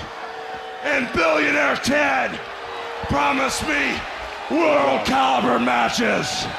And as far as billionaire Ted goes, Eric Bischoff and the whole WCW goes, I'm bored, brother. That's why these two guys here, the so called outsiders, these are the men I want as my friends. They're the new blood of professional wrestling, brother. And not only are we going to take over the whole wrestling business with Hulk Hogan and the new blood, the monsters with me, we will destroy everything in our path, Mean Gene. Look at all of this crap in this ring. This is what's in the future for you if you want to hang around the likes of this man Hall and this man Nash. As far as I'm concerned, all this crap in the ring represents these fans out here. For two years, brother, for two years, I held my head high. I did everything for the charities. I did everything for the kids. And the reception I got when I came out here, you fans can stick it, brother. I like the promo a lot. And I, I don't like his promo style. Unlike other people from that era, I don't mind the shouty 80s, 90s, uh, early 90s style of promos. Like, I love Macho Man promos, like I said earlier. And I hate Hogan saying brother every two seconds. It really grates on my insides. But I, I think he, he, he delivers from kind of a little bit of uh, truth. You know, I've made all the money in the world. I've made companies big. I got brought here and I got promised stuff, but like I'm not even your world champion anymore. You know, this is boring. It's all the same stuff I've done. So why not just do what I want with all my money? And you, they, he gives you a proper reason to hate him. It's his best promo of his career, I think. I, I can't think of one that's even close to this. Ah, I mean, yeah, it, it has to be. Yeah, by I far, mean, by his- far. all his WWF ones are, are pretty much the same thing over and over. Yeah, it- I think the main reason why is just he needed to make sure he got it right. It's the biggest heel turn in history. He also needed leverage since his contract was coming up. He had some doubts of actually turning in this angle, but he obviously he went up with it. And my only comments with it, it'd be it dragged on maybe a little bit too long. But and I probably could have done without the catchphrase at the end and the infinite amount of brother brothers, as you said, Dave. But overall, I was I was really impressed with this uh, promo and the the garbage being thrown onto the ring. Like there was times where it, you could tell it was real. Like a huge like thing of like coke was like thrown when Mean Gene was being like was going into the ring. Oh, I Oh, was like, there's "Holy there's full on animosity from the crowd. They're like going, "This is absolute bullshit. How can you do this to us?" Yeah, you, you can 'Cause he's tell. been he- he's been a good guy for so long. It's probably about the guts of 15 years at that point. Yeah. So there's entire loads of fans that just don't have any other concept of him as a person, and for him to do something like that is incredulous to them. So yeah, I, I really love the promo. Like it's a one off. It's such a big moment in the history, and it changes both companies like very dramatically because Forever. of this over the next five years, uh, and has lots of knock-on effects, which we're going to see next couple of episodes. My one critique of the promo would be there is zero need to have Mean Gene out there. Like, just grab a mic. You're the NWO now. You, you're going to run rampant for the next couple months doing whatever the, the fuck you want on any show. You don't need Mean Gene to hold a mic up for you. In fact, it's really awkward because Gene's arm gets tired and you can tell because Hulk is so tall and he has to keep pushing the mic back up to his mouth because Gene just can't hold the mic up for that long. you know, I don't blame him. He's holding it over his head like Hogan is two of Gene. It's it's probably not the lightest thing to be holding up like that. So yeah, Dave, you actually bring up a really great point. That part doesn't follow continuity because when Hall first comes out, he like demands a mic or whatever, and Yeah. all, most of the other promos, it's them, the outsiders. They kind of grab the mic from either like Bischoff or somebody else. I guess you can argue because Hogan is with the company, so he is still under contract in continuity, so he's still an employee, so they can do that. I guess mm. it, it's a very very slim one there. I'm, I'm trying to play play the other side here, but yeah, I, I do see what you're saying. Like it, it is a bit odd. They're like that he shows up. I do love uh, Kevin and and Scott. They they're doing the the Hogan poses in the ring, like they're kind of hamming it up. I love that. Well, there's a bit of a story. I'll I'll segue a little bit before we're, we're coming to the end of the show that I like about this, and it's uh, Ke- Kevin Nash. are still like this is all new territory, and these guys are still very unsure about these turns and what's going to do. But obviously, people go ballistic for this, and people throwing garbage. That doesn't happen in modern and, and that stage of wrestling anymore. People don't get that amped since you know kayfabe was broken. That they people now know wrestling isn't real, so people don't get that angry anymore, and they do for this angle.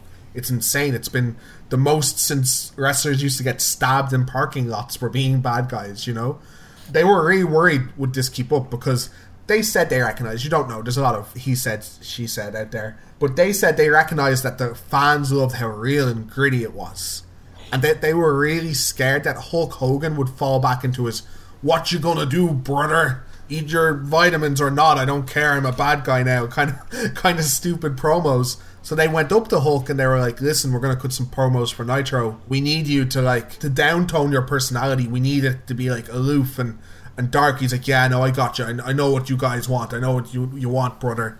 And but he cuts the exact same promo he's done for twenty years in in the production, and he's pointing and giving it to brothers and what you gonna do, and it's terrible. And Hall and Nash like, "Oh my god, here goes our paycheck." Right down the drain. We had like we had the world in the palm of our hands, and it's just floating away. So they go to the guy in the production truck, and he's like, "What can we do to make this good?" And the guy's like, "What if we made it black and white and really blurry and just shook it around all the time, and we we only cut in a couple of his sentences?" And they're like, "That's genius. That's that's wrong with that." And that's how like the NWO style was born. That's how like their promos kind of style was born. I, I do want to pull up, or I do want to point out one last point that I thought changed the kind of the business tier too that you kind of brought up there. That this was kind of the first, or at least the first kind of moment that I can think of that you really have anti-heroes in wrestling. Because when the Outsiders kind of came onto the scene in Nitros, they were kind of getting some pops. Like there was Diesel chants, a lot of, at a lot of Nitros and stuff like that. Like these obviously when Hogan turned like that was like they're full fledged bad guys here, but like they were being cheered, and this obviously this trickled down to the business, obviously with Stone Cold and just the rest of WCW going forward as well. Oh, big time. I definitely agree with that. Yeah, they like it. It became cool to be an NWO fan because it was the hottest thing. So there's definitely a play, and uh, like you, you can see, and we'll- we'll point it out as it goes along. But like they would appropriate a lot of different cultural trends at the time. They like attached themselves to like rap music and and like whatever was big at the time. So then they found like, okay, what what do guys wear that look Yeah, cool? wearing jeans and the t shirt, wearing beanies and do rags and stuff like that, and you're like, these are like forty year old white dudes, but they're really popular because they're just they're connecting with their fans. So yeah, they make a big difference, and it changes. It completely changes how people perceive good and bad and so on in the business. I, I think this goes to show how hard it is to be a face, and it, this still rings true today. And I think it's a stark contrast from uh, we were talking about Konnan earlier in the card, and how terrible he is as just an all-out good guy. Because it's hard. You got you got a lot of strict rules as a good guy. You have ethics you got to follow, otherwise fans just won't like you, and you got to do that while still staying in touch and, with fans and being cool. The NWO had zero restrictions on anything they did, and sometimes that was terrible. We are going to come across a lot of terrible angles, but sometimes that was the epitome of cool. They didn't care. They got to do what they want, but that also meant they got to bring in a lot of creative, cool stuff into the industry that we we hadn't seen in America. This this stuff was going on in Japan. Like th- there is a storyline that this is basically ripping off. Hogan had been a heel basically in Japan. Yeah, I think it was before WCW. The Japanese crowd had seen this, but there wasn't massive internet coverage or any at all of these events back then. Uh, you had to get you, you used to get ECW on uh, on VHS tapes sent over to you from people who were at the actual events. You know, so the coverage just wasn't there. No one in America had seen this being done, realistically. So it's just so different than anything else. That's another reason for its popularity. It is so different to any other wrestling product in North America or even Mexico at that stage. So I think at the end of the pay per view, we've talked about how lines have been blurred between face and heel. But I think if you were to ask me whose side are you on at the end of this, I'm on WCW side. I'm angry. I hate Hogan. I hate Nash at the end of this. Gus, whose side are you on at the end of this? I've got to go with the bad guys. I always love bad guys. Like at the end of the day, and I'll always be a WWF guy. So seeing Hall and Nash on top, got to go with them. What, what do you think you give the whole pay per view? Out of we're gonna give have a simple out of ten rating here. It's probably say a six, and it's largely for the first and last match. Everything else is kind of superfluous. You like if you literally just watch the first match and the last match, you got ninety percent of the pay per view. Okay. But the, the last match is so important. I would watch it just for that. Connor, at the end of the pay per view, whose side are you on? Oh, I'm on Gus's side. I'm actually on the M- NWO side for this one. I, I thought Hall was amazing throughout the build-up. It's, I mean, it's hard to look back at this or put myself into kind of 96 Connor. I just love believable stables, and I love stables that have an obvious goal. So that's I, guess that's why I kind of love the NWO and what they what they stood for initially. And I thought they were booked as perfect heels in this match. It just definitely holds up. Besides the you know Luger getting injured, and as, as far as like the whole pay per view like as a whole, yeah, if, if it wasn't for the opening match in the main event, it would have been a lackluster show. And but the third man reveal, it's one of the most iconic moments in wrestling history. For that alone, I think it's definitely worth the watch. I love long term booking as well, something I wish would happen more in wrestling. So I would I would give it maybe seven seven ten. Well, I think it's been a successful first outing. Thank you all for listening and staying with us all the way through. I know this is going to be a long one. We've had to explain the backstory. This is the probably the longest one we're, we're going to have. But if you want to contact us at the podcast, we are on Twitter, we're on Facebook, WCW versus NWO podcast on both those platforms. But I think that's us wrapped up for today. Next pay per view we will be looking at is Hog Hogwild. I'm saying that right? Can't wait. Can't wait. So ne- next next episode, you're gonna be looking forward to seeing the NWO uh, spanking a booty. From Dave, from Fergus, from Connor. We'll see you next time.